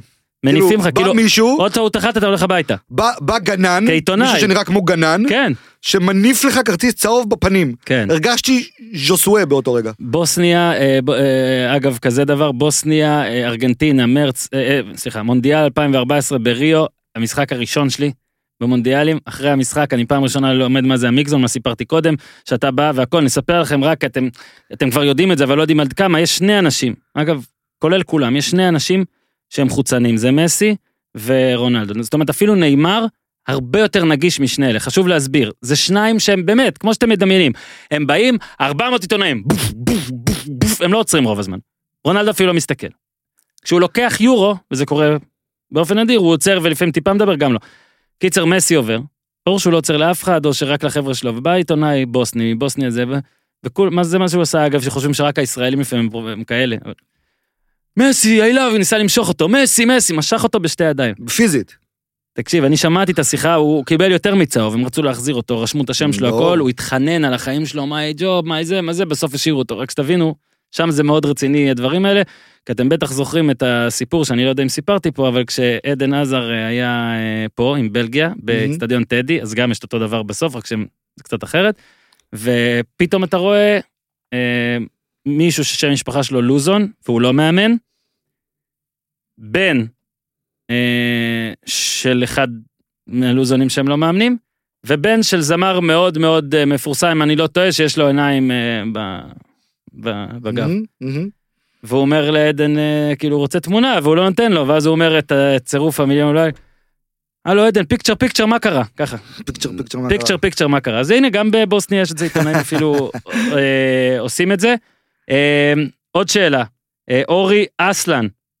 השינוי הצפוי בברסה, מה אתה מעריך באופן בולט שיהיה? איך זה ייראה? האם זה יהיה טוב? בגדול על לא, מה שאתה אנחנו חושב. כבר רואים את זה, זאת אומרת, זה לא שינוי צפוי, זה שינוי... אולי אז מה, כן. שינוי שכבר קורה, קורה. חודש. כן. אה, וואי, יש הרבה מה לדבר על זה, ברצלונה עברה לשחק עם, אה, עם שלושה בלמים. אה, שינה שיטת משחק לגמרי קומן, זה מעלה מאוד התקפית את ערכו של דסט, שגם הבקיע צמד במשחק האחרון. חבר. אה, ומה שמעניין אבל ביותר בדבר הזה, זה שמי שמשחק חלוץ עכשיו בברצלונה הוא דמבלה. חלוץ באמצע. עכשיו אנחנו מכירים דמבלה, שחקן שבא מהצדדים, אה, עם, הדריבל והמהירות וזה, פתאום הוא צריך ללמוד להיות חלוץ מרכזי על קו ההגנה, ללכת אחורה, קדימה, להסתכל, האם הוא באופסייד, האם הוא לא באופסייד, מסי וגריזמן מאחוריו. זה, אה, זה שינוי מאוד מעניין, זה מצליח בינתיים אה, אה, בענק, וזה הצליח הכי בענק במשחק הכי, במשחק מאוד קשה. נגד ריאל סוסיידד אה, בחוץ, אני גם הייתי הפרשן אה, במשחק, במשחק האחרון. אה, וזהו, צריך לזכור שעוד שני מחזורים קלאסיקו, ושם נדע, אם זה עובד, אז זה עובד. שאלת המשך שלי, אז אתה פרשן, יש פה בארץ הרבה מאוד שטוענים שנגיד רק איש מקצוע, זאת אומרת, שחקן או מאמן עבר, צריך לפרשן, בפועל אנחנו רואים שאגב, גם בארץ מן הסתם היו הרבה מקרים ועדיין יש שלא, וגם בעולם, למשל NBA אנחנו רואים אה, מקרים כאלה, אם אתה שואל אותי, ולא, אבל הדעה שלי היא באמת שאפשר גם וגם, תלוי במינון, תלוי עד כמה מי שלא היה שחקן יכול לכפר על זה בדברים אחרים שאני מניח שאתה עושה ואני לא צריך להגיד. אה, שוב, אני מאוד משוחד לגבי איך שאתה מפרשן, האם אתה יכול לשתף קצת על איך זה נולד ואיך אתה מנסה אה, באמת להתגבר על החסרון הזה, זאת אומרת, אתה, כן. אין לך סיפורים מחדרי הלבשה, אתה לא שיחקת, אין לך את העניין של מנטליות והכל, אתה צריך לחפות על זה בנתונים, בהבנה, בהכנה. כן, אני חושב שיש לפרשנות משחק, יש לה שלושה שבילים שמובילים אליה.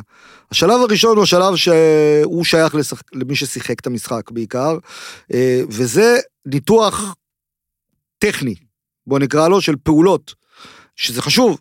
אה, למה הכדור הלך גבוה, אה, למה המסירה הזאת הייתה לשם, משהו שמי שלא שיחק כדורגל ברמות גבוהות, בטוח לא יכול לפרשן בצורה מספיק טובה.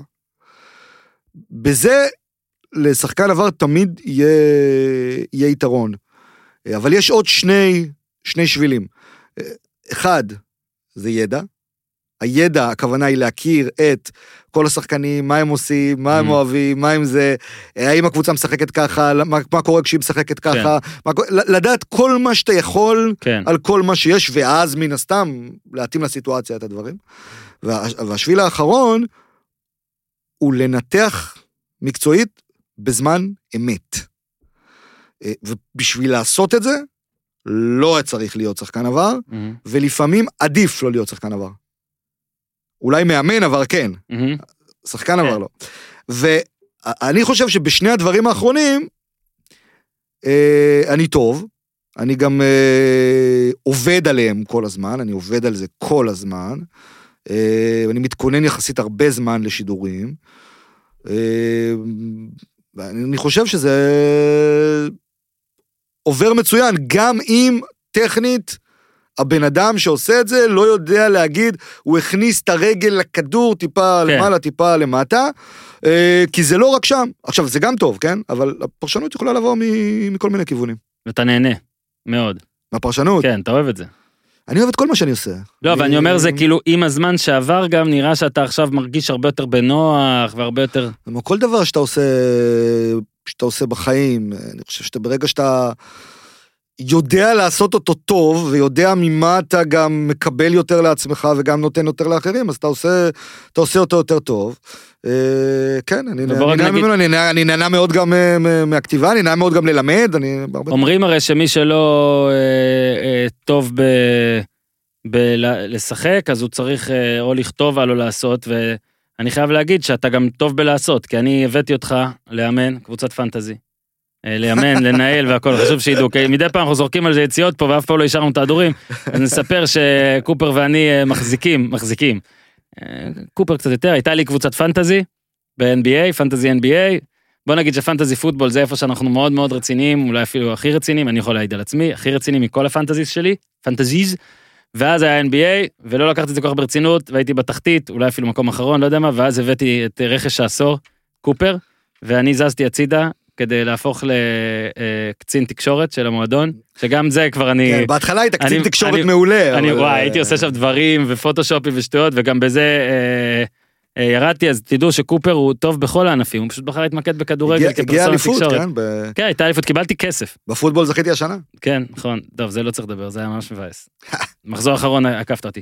אלון כהן, אה, האם לדעת קופר יש מקום בכדורגל המודרני לשחק בלי חלוץ תשע כמו שעושות אה, שעושות בהרבה משחקים קבוצות כמו יו וסיטי נפולי יונייטד ברצלונה וכו'. אה, די תשובה בגוף השאלה, אבל מה אתה חושב על בכלל כן. העמדה הזאת? אני, אני, אני, חוש, אני אקח את זה לשאלה, למשהו יותר רחב קצת. העמדות הולכות להיעלם מכדורגל. כאילו, לא עוד שנה, לא עוד שנתיים. פפפיזציה, כן, אבל...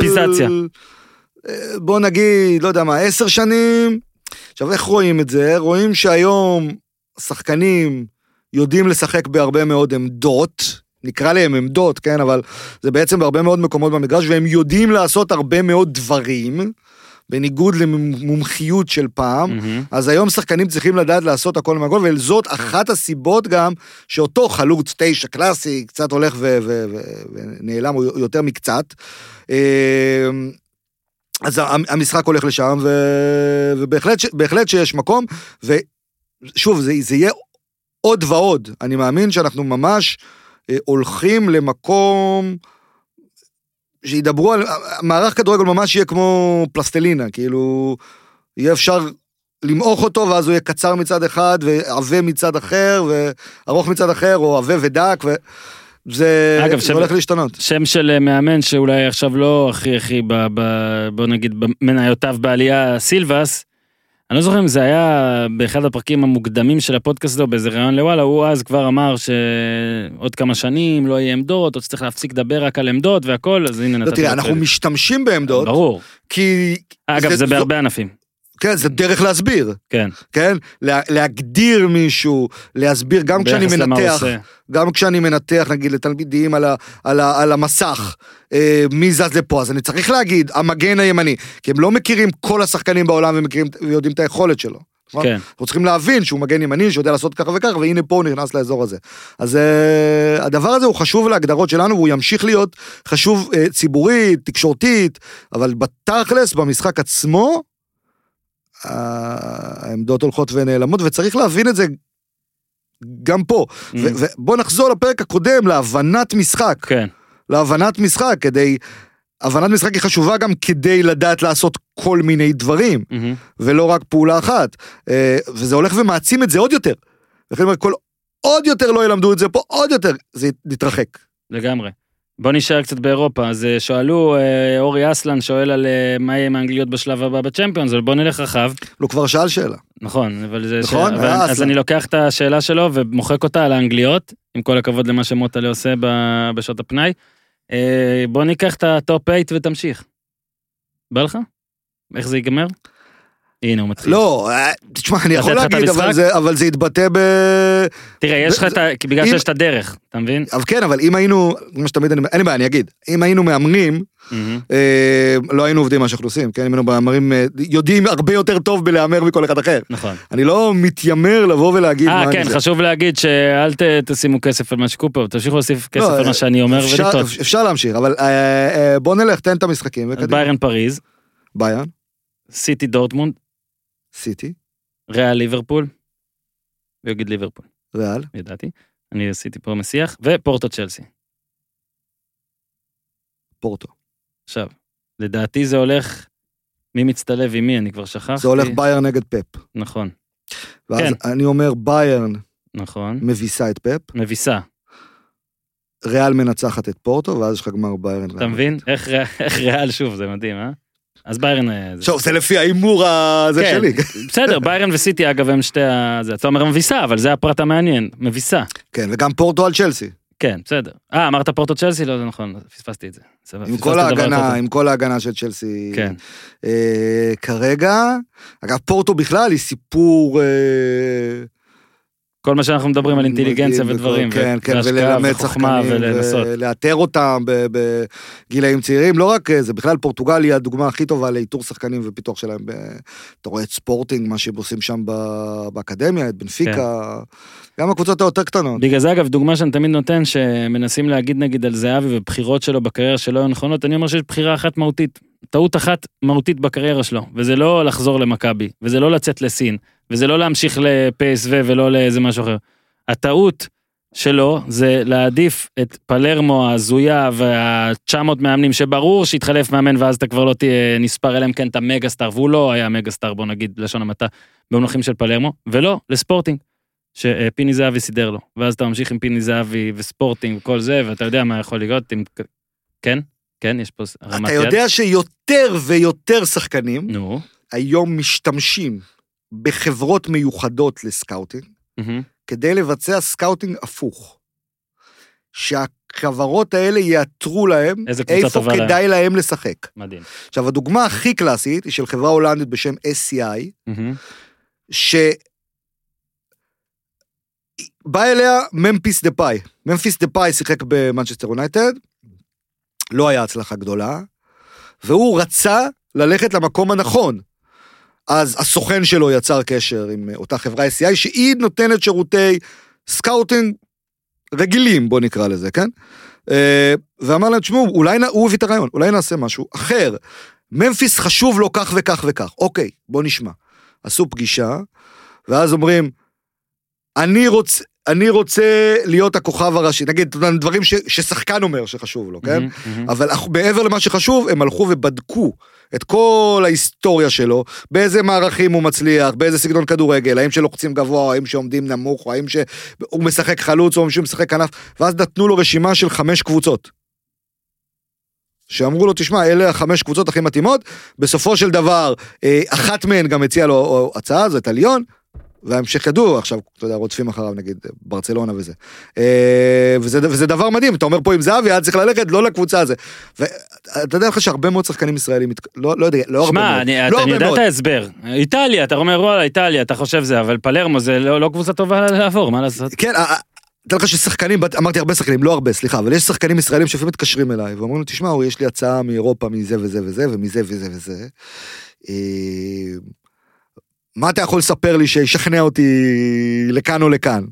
והאנשים האלה צריכים אה, איש מקצוע בתשלום, לא אותי, מהמם. שיעזרו להם את זה, יעזרו כן. להם בדברים האלה. או אותך לא? בתשלום. זה, לא, לא, לא, אני לא יכול לעשות את זה בתשלום, אני יש לי תפקידים אחרים שהם סותרים. למה תן לנו... אבל, אבל, אבל, אה, אבל אה, זה גם חלק ממה ששחקן רוצה, אתה יודע, רוצה לקדם את עצמו בקריירה. שתי שאלות קצרות, נשאר לנו דקה-שתיים, הקלטנו המון, אל תדאגו, ואולי אמרתי, להפציץ את האינבוקס של קופר בבקשות. אז תשובה קצרה, באמת חצי דקה-דקה. אה, חמישה חילופים למשחק, איך זה משנה הכנה למשחק? לא באופן מהותי. אה, אני אשאל אותך עוד אחת. משה חוגג נותן לך סמכות ותקציב זהה לזה שביתר קיבלה בשנה החולפת, מה הדבר הראשון שאתה עושה? זה יניב חזן שואל. וואו. חוסם את הטוויטר של משה לא, חוגג. ת- תראה, אוקיי, אני אחזיר אותנו לפרק הקודם, אין ברירה. אה, אה, חבר'ה, היה פרק שהקלטנו עם קופר, תחפשו אותו לא. בפיד. כן, אה, אותו פרק של כדורגל טיפש ושחקנים זה וזה וזה. ביתר ירושלים, בוא נגיד, אתה אומר, אני צריך לעשות משהו אחד, אני לא רוצה לוותר על הסגל, אני רוצה. לקחת את מה שיש ולהשתמש ברובו. הוא חייב להביא זרים, זרים, שהאיכות שלהם היא אחרת לגמרי ממה שיש לישראלים. והבנת משחק, זה, אז, אז, למדתי. כן, זה, שחקנים שמבינים את המשחק. אגב, בהקשר הזה, אתה יודע, אני במקרה בדקתי את זה הבוקר, כמה פעמים עטר מסר העונה לשועה כדור לתוך הרחבה. כלומר, ששועה קיבל את הכדור בתוך הרחבה, כן. כשעטר היה השחקן שמסר, כמה? אני מהמר בין 0 ל-2.5. אתה, אתה פוגע בדיוק. אם מורידים קרנות, שעטר מרים ופוגע, כן. התשובה היא אחד. יפה. זה היה. טוב, אה? שועה לעטר שלוש. גדול, אני מדבר איתך על 26 משחקים, כן. מדהים. שכאילו, מה שטוב זה שהרבה אנשים אומרים את הדבר, אבל אומרים אותו בערך, ואז אתה בא עם נתון כזה, ומראה נגיד לחוגג או למי שצריך את ה-truth בפרצוף. קופר היה ממש כיף, נגמר הזמן. היה מעולה. אתה הראשון שגם אחרי שלוש שעות איתו אני מרגיש שלא הספקתי כלום. אז באמת, תרגישו חופשי. אה, אורי קופר, אה, הכל מקצועי בעברית בפייסבוק, יש לו עכשיו גם אינסטגרם, תעקבו, יש לו טוויטר, מי שלא זה בטוויטר במקרה. אפשר לשלוח אינבוקס פשוט וזה, ואני גם מחלק את הטלפון שלו במסווה, בקוד של טלטקסט. אגב, טלטקסט. שכחתי להגיד, בהולנד עדיין משתמשים בזה? באופן מובהק. זאת אומרת, המשפחה של אשתי ככה בודקים תוצאות, בטלטקסט. לא מאמין כאילו, לך. בשבילם זה אינטרנט בטלוויזיה. אבל לא בג'יבריש. ככה סיימנו. לא, הם רואים את זה בעברית ויודעים איכשהו לקרוא את זה. אז תודה קופר, היה טוב, רק נזכיר את, אה, באמת, נפרגן לקורס הסקאוטינג שלך, אפשר לשמוע בפרק הראשון אה, איך וכל זה ומה ועוד סיבות, וידיעות אחרונות, ynet. מפרשן ב ONE, ynet, נכון, והיה פרק קודם איתו, אז תאזינו, וזהו, היה לי כיף, ממש, מעולה גם לי. איזה כיף. זה יותר כיף אגב מסתם להיפגש במרפסת בשזלונג. בוא נעשה מעכשיו שכל השיחות בינינו מוקלטות וזהו, זה יכול להיות אחלה זה. תודה למוטלה, תודה לאיתי, תודה לכל החברים שלנו מכל המקומות עד כאן להפעם, תעשו טוב.